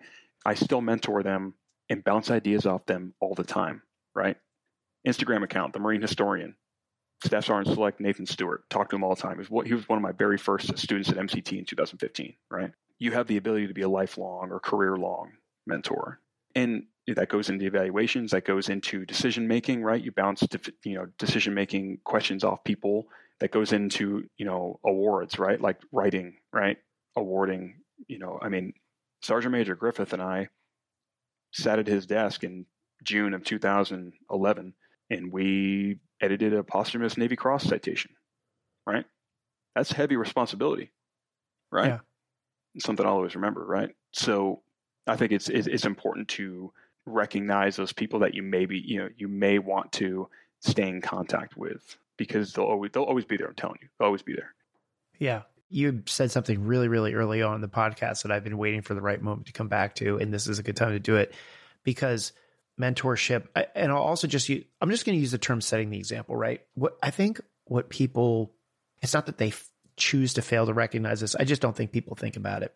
But you've got a 20, I'm rounding up, you've got a 20 year career and you're, you're going to be retiring, but there's a PFC in your command somewhere. Mm-hmm. Right. And so next time you have a drill, you're going to make some sort of an impression on a PFC Right. that that may be remembered as you know something good or bad, irrelevant to my point. Mm-hmm. You are going to make an impression on a PFC, and it's possible that that PFC could stay in the Marine Corps for over thirty years and as a sergeant, become a sergeant major. Yes. So the example that you set or the actions that you are taking or the way you're behaving or, or acting in front of them could have a generational impact on the Marine Corps for the next 30 years. And so when you were talking about the staff NCOs who were diddy bopping, remember you were you talked about the diddy bopping language early on in the podcast.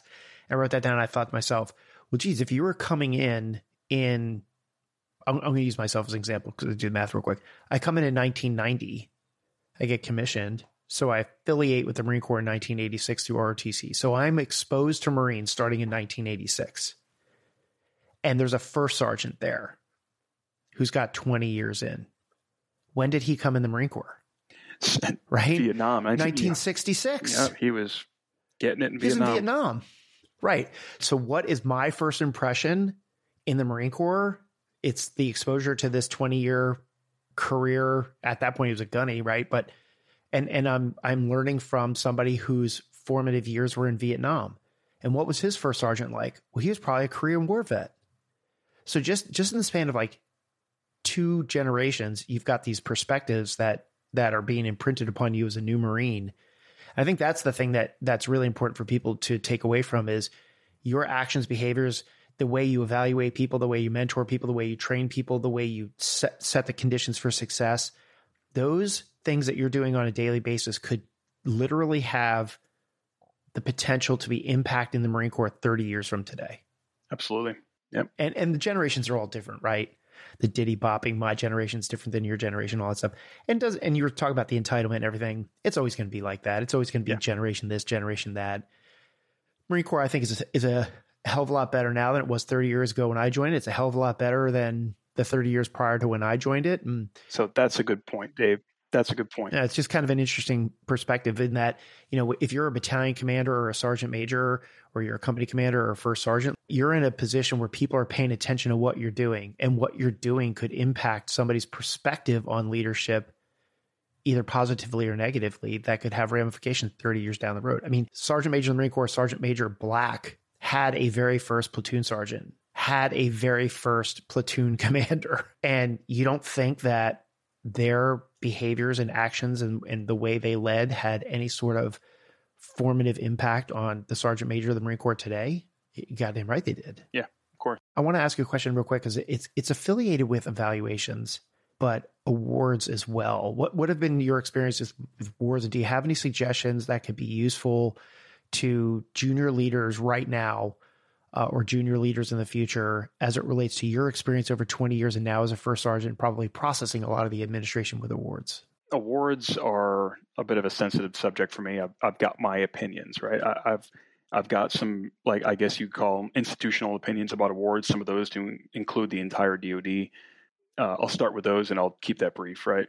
I did not agree with the Valor device being removed from the service level achievement medals. And all I thought that all that would happen, all that would mean is less Lance Corporal specialists, seamen, and airmen are going to get awarded for valor, right? And uh, we've probably seen that within the last year, and I'm gonna I'm gonna leave it at that. Well, explain that real quick to my generation because I, I don't think that my generation understands the changes that have taken place unless they're really read in. What we have, you know, your generation would remember Navy Achievement Medal with Combat V, you know, Combat Distinguishing Device. You know, the V Mhm. would go on the NAM, the Navy Accommodation Medal, Bronze Star, and uh, Air Medal, and Legion of Merit. I think, right? Okay. they no longer go on the achievement medal across all six services of the military. Now, we have an addition of the C device, the Combat C, which is essentially denoting that somebody had some achievement, meritorious achievement in a combat scenario, right? The C is authorized for the achievement medals, accommodation medals, and I think maybe one more, uh, and all the joint service medals, right? All the joint service Okay. medals.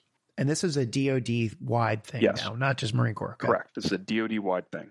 I've seen combat Cs being awarded for various things, and I think that's great. I think that a radio operator getting after it in a talk like in Iraq right now for the fight against ISIS, and then getting awarded a a, a joint service achievement medal with a combat C to denote that he did a joint deployment and had achievement, meritorious achievement. I think it's great. I think it's great that the C came out. The fact that the V was removed from the achievement medal I think is a, a misstep because, again, the reality is that's one less opportunity we can award service members for heroic achievement, right? When you read the citations for something with a V, it starts off with heroic achievement, right? You read a regular mm-hmm. one, it starts off with meritorious achievement, right? Professional achievement, things like that. I, I think it needs to be reevaluated, right? I, I, really think that needs to be added back on there. And for a lot of, I won't really get too deep in it, but you know how it goes. And this stuff's been happening since World War II. It happened a lot in Vietnam. The abuse of the award system when it comes to Valor Awards. Look no further than President Lyndon Johnson's Silver Star. Just go read it, right? It is, a, you know, just we're talking a complete disparity between officer and enlisted awards which I remember in 2005 timeframe before the Marine Corps Times like became a tabloid when they had a decent editor, they ran an article about the disparity between officer and enlisted valor awards, right? And it was very good. I don't know, and I don't feel like I'm out of place here. You know, I've, I've written witness citations for Bronze Stars of Valor. I, you know, I had to facilitate that posthumous Navy Cross recommendation. You know, I, I I've seen this process, right? I've taken part in this process. Mm-hmm. I believe that we need to put that Valor device back on. And that's that's all I'll say on that when it comes to standard awards, right? You're talking, you know, letter of appreciation through, you know, meritorious service medals, right? Is typically what we're going to see at the battalion and below level. So you're young leader. Writing matters. Being able to write uh, absolutely matters. Being able to convince somebody through your written words that that person performed those actions and that the performance of those actions had an effect on something, right? Had an effect on the Marines, had an effect on the battalion, regiment, squadron, group, etc. If you are a young leader or a young Marine and you are approached by a leader who says, I need a bulletized format of some of your performance during this period because I want to put you in for a Navy Achievement Medal, Navy Commendation Medal, etc. Take some time and try not to be modest, right? Because I will tell you, after writing many awards, the better that the person does of trying to capture what they've done recently. I mean, some of them are easy. We just had a staff sergeant get out, Hunter Catlett, great, great guy. We wanted to put him in for a Navy Commendation Medal. I said, "Hey, staff sergeant, please give me your billets or your bullets for the next last four years here in I and I duty." He gave them to me. Wrote that thing easily, right? I mean, he did he did a great job. He's a great writer, you know, and I was able to get it approved really easily, right?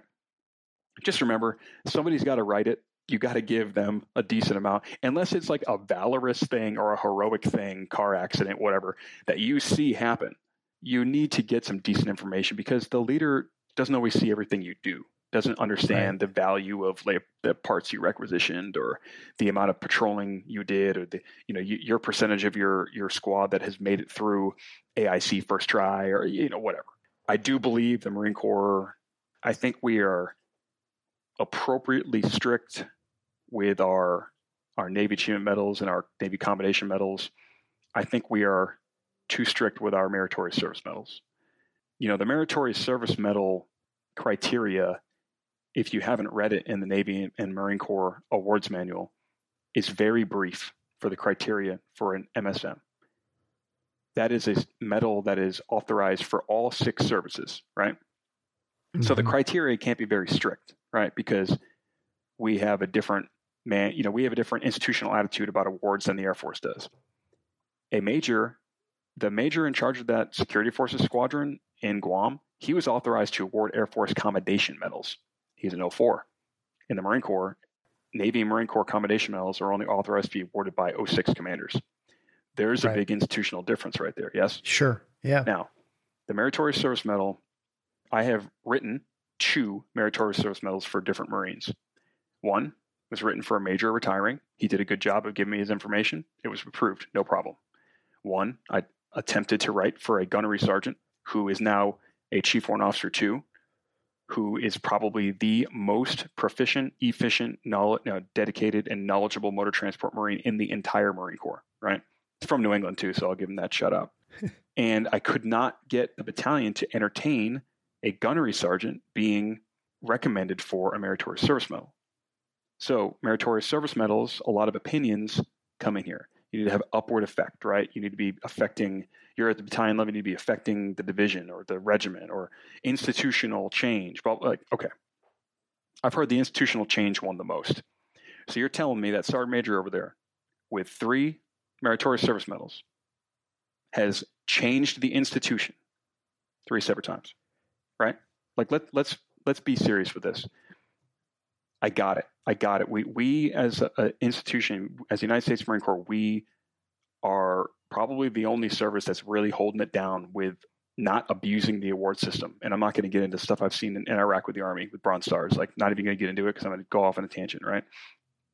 I think that eyebrows should not raise the second you start talking about a Staff Sergeant Gunny, right, getting a being recommended for a meritorious service medal when you can literally see them having an effect across if they're developing policy, right, that is going to be instituted at a major subordinate command level, that's pretty meritorious in my opinion, right? It's just interesting to me that every single time I'm in a battalion change of command or whatever, every single time, meritorious service medal. No matter what they did, deployed, whatever, it doesn't matter. It doesn't matter. Like awarded, right? Yeah. But how do you take those observations and turn them into advice for someone listening who's a leader? What is the leadership lesson there that you can impart upon them that they can take away and say, "Yeah, you know what? Good point. I'm gonna I'm gonna do something about this."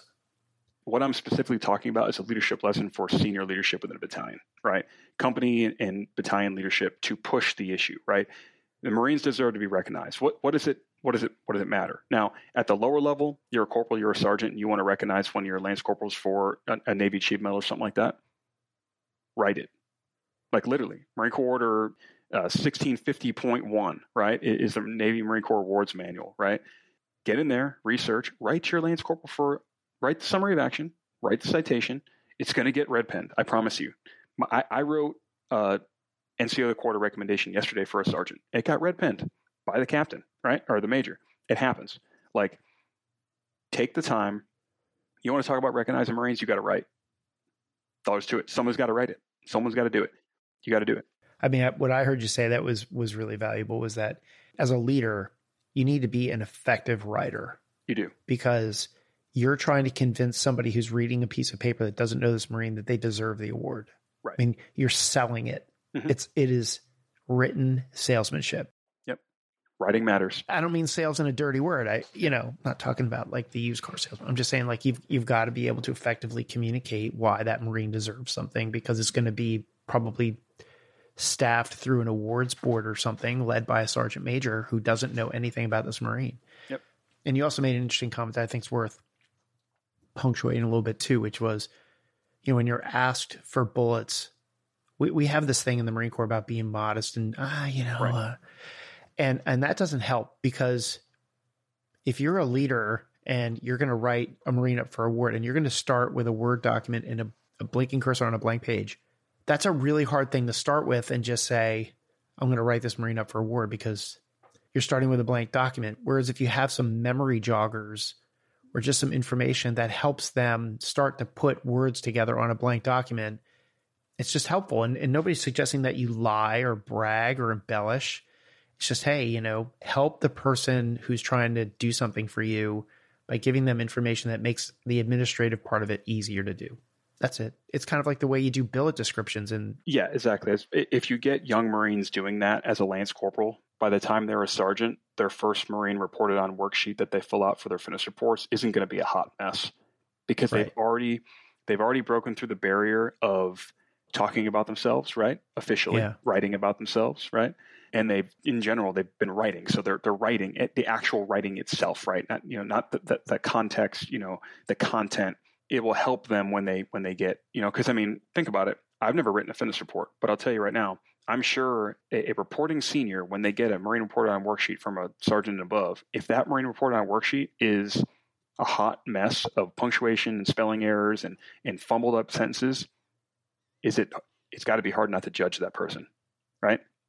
Yeah. It, has got to be. Like, it's human nature. Like, you know, I, again, never had to write fitness reports, but I've sure been a trusted assistant and reviewed plenty of them, right? Um, I've sure sat around uh, a table or a smoke pit and talked uh, over and over and over about evaluations and, and all that uh, with Marines. So, yeah, I, th- I think it's it, if we can get our Marines, you know, writing reading at an earlier period of their career, we can't go wrong. Like you're never going to look back and think, man, I wish I didn't know all that. You know what I mean? Like it's not going to happen. right. Well, before we wrap up here, I just I, I do want to talk a little bit about what you've got going on personally, some of your social media stuff. Okay. Give everybody an opportunity to follow you there and learn a little bit more about what you're doing on the side outside of being a first sergeant. Yeah. So my retirement's approved, Dave. That was a hard choice to make, right? I will tell you that Talent Management 2030 is in full effect. I was contacted by some very senior people in the Marine Corps about my retirement. Talent Management 2030 has been communicated to all the monitors to have that conversation with people. So if you're a young leader out there, call your monitor. Call them. Just call them. Don't be afraid. Like Master Sergeant, Master Guns are going to pick up. They're going to talk to you. What do I have going on?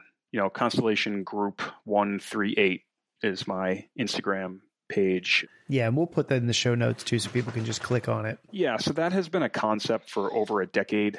I used to make Kydex holsters in my garage in Camp Pendleton. And, you know, when I met my business partner, Victor, at, at MW, MWCS 38, you know, we immediately got along. We're like, hey, we need to train these Marines. Like the mentality here is not warfighter. Like we need to make this happen. And, and, and we did.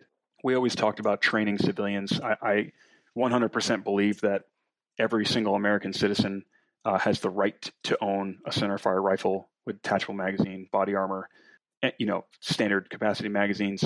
You know, again, I'm from New England. Lexington Concord is right up the road. That's how we won our independence, and I'll never change my mind on that concept. Right now, there's a lot of responsibility that goes with that.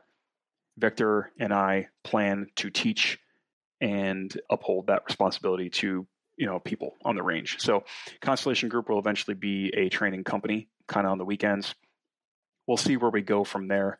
I will always maintain a flavor of senior enlisted, and then for well for Victor, Chief Warrant Officer two leadership uh, on the page. I like doing the leadership highlights. I, I like talking about other people. The page itself was born out of uh, in response to all the negativity on social media that's happening around 2019. I kind of fed off of uh, Major Schueman, old Killzone, and then Adam. You know, Adam Crick goons up probably the two that are most responsible for the uh, movement of uh, positivity with these pages. There was just so much negativity happening on social media surrounding the military in 2019 that I was convinced it was affecting good order and discipline. And in my that what that means to me is it was affecting our warfighting ability. Right? I see people that mm-hmm. just don't care about their service. They just want to throw it all out the window. They just want to do jackassery all the time, right there on social media. Like if they're not taking regular service seriously, they're not taking their MOS seriously, that means they're not. It means they're not a, a warfighter. Like that means they're not ready to to to get after it, and that's what the Marine Corps does. So it's been fun. I mean, I've got so much engagement on there. Sometimes this happens. I had a Marine send me a video last week of his squad watching the video of me explaining the force design update. That's that's why I yeah. do it, right? That's why I'm doing it in in a military aspect because I can spread knowledge, right? and really collaborate knowledge because I learn a lot from the followers as well. Association with Patrol Base Abate. For any viewer or listener, Patrol Base Abate is a nonprofit started by Thomas Schueman, honors the memory of Sergeant Matthew Abate, and it's to combat uh, veterans uh, suicide and to maintain our tribe as veterans, right? So, Dave, what's your position? Board member? I'm on the board of directors, correct? Yeah. So I do not currently have a, I guess, a billet in PB Bate. Uh, I kind of had to withdraw from billet responsibilities until after I retire. However, I am associated with the gun club and I'm actively working a couple different gun club events, one in central Texas and then one in uh, north of Scottsdale, Arizona. So PB Bate is like my like you know need to satisfy service right in retirement, right? I'm always going to be connected with the, the military, connected with the Marine Corps in some manner. The Patrol Base Abate events are great. You can have a Phantom Fury door kicker, like having a beer right next to Army logistics officer who just got out after four years, right?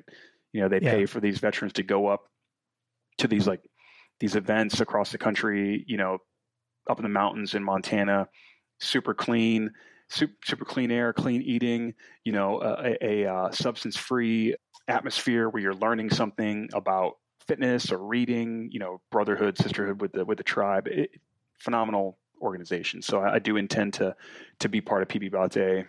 Uh, but honestly, Dave, like the most important thing that I got going on is getting back to my family time. Like I've been geo bachelor either overseas or weekly, not seeing my family during the week for like two plus year, two and a half years now, trying to put my, you know, my family in a position where I'm home more hours than I've ever been in my retirement, you know, putting myself in a position where I can support my, my wife's uh, career goals, right?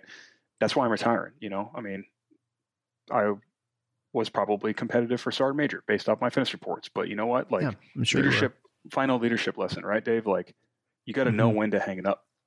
You know, it would have been more of a selfish decision for me to stay in, go to First Marine Division because it was offered, by the way, go to First Marine Division as a first sergeant for a little bit, get promoted to sergeant major, get after it with the young Marines, right? The Marines who are more prepared for combat right now than they ever have been, more equipped, they're smarter, more well, they're, they're better trained.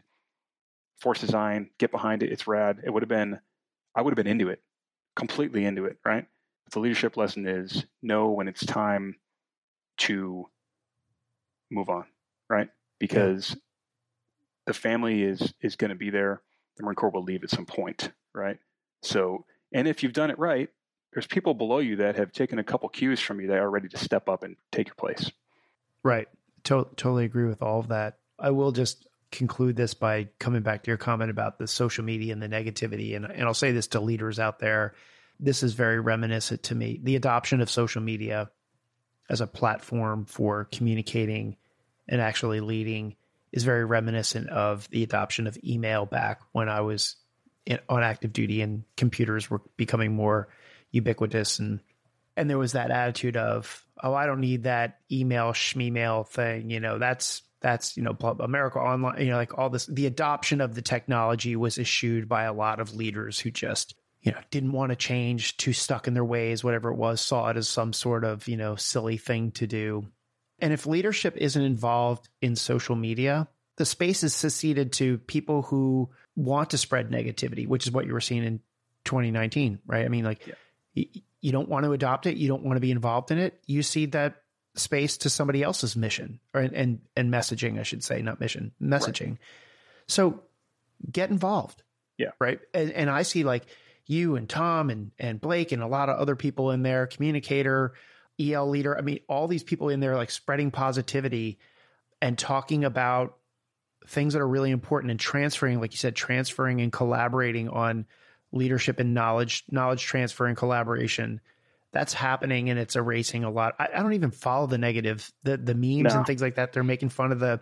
I'll follow one or two just to get a chuckle every yeah. now and then. But most of the time when I see meme pages, I'm like, I'm, I'm not even following that. I'm just not getting yeah. anything out of it. It's just they're funny. I'm not saying not taking anything away, but like Adam Crick and all the positivity there and and the MOS specific pages, I think it's awesome. Heavily suppressed. All these great pages that are talking that are just really spreading positivity about the service and everything because you know don't get involved in social media you see that space over to the 10% of the disgruntled people yeah. and it makes it seem like everybody hates it yeah and, and i don't know, think that's true so the amount of messages i've got from members of fourth marine division thanking me for putting some you know, emphasizing some fourth Mardiv pride, right? Some reserve yeah. division pride. For those that don't know, Marine Corps has four divisions, and the fourth, you know, the fourth division is reserve. You know, there's always that reserve versus or activity versus reserve, blah blah blah blah. But I'm telling you, like throwing up a fourth Mardiv patch or throwing it on my back, like I'm the active duty INI first sergeant, but I I I wear a fourth Marine Division patch on the back of my my patrol pack, right? Like there's value in that. There's value in in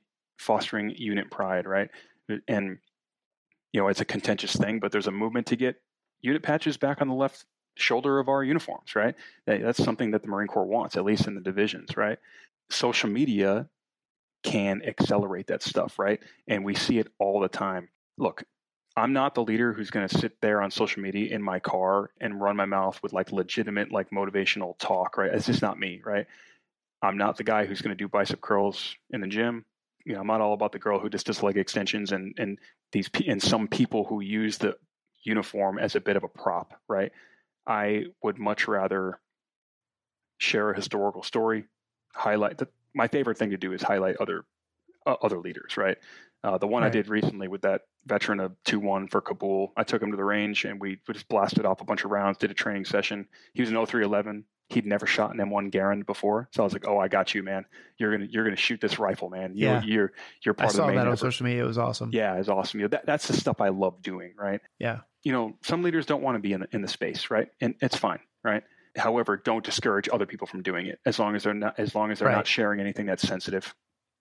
And if it, Yeah. it's to me, if it's about warfighting, I'm down with it. Sure. And to me, it's all about hey, if if you're if you're spreading positivity about command or leadership or knowledge or reading or whatever whatever your jam is, as long as you're being too. positive about yeah, and family, or, family. or any of that. And there's a lot of accounts out there that are doing that. Yep.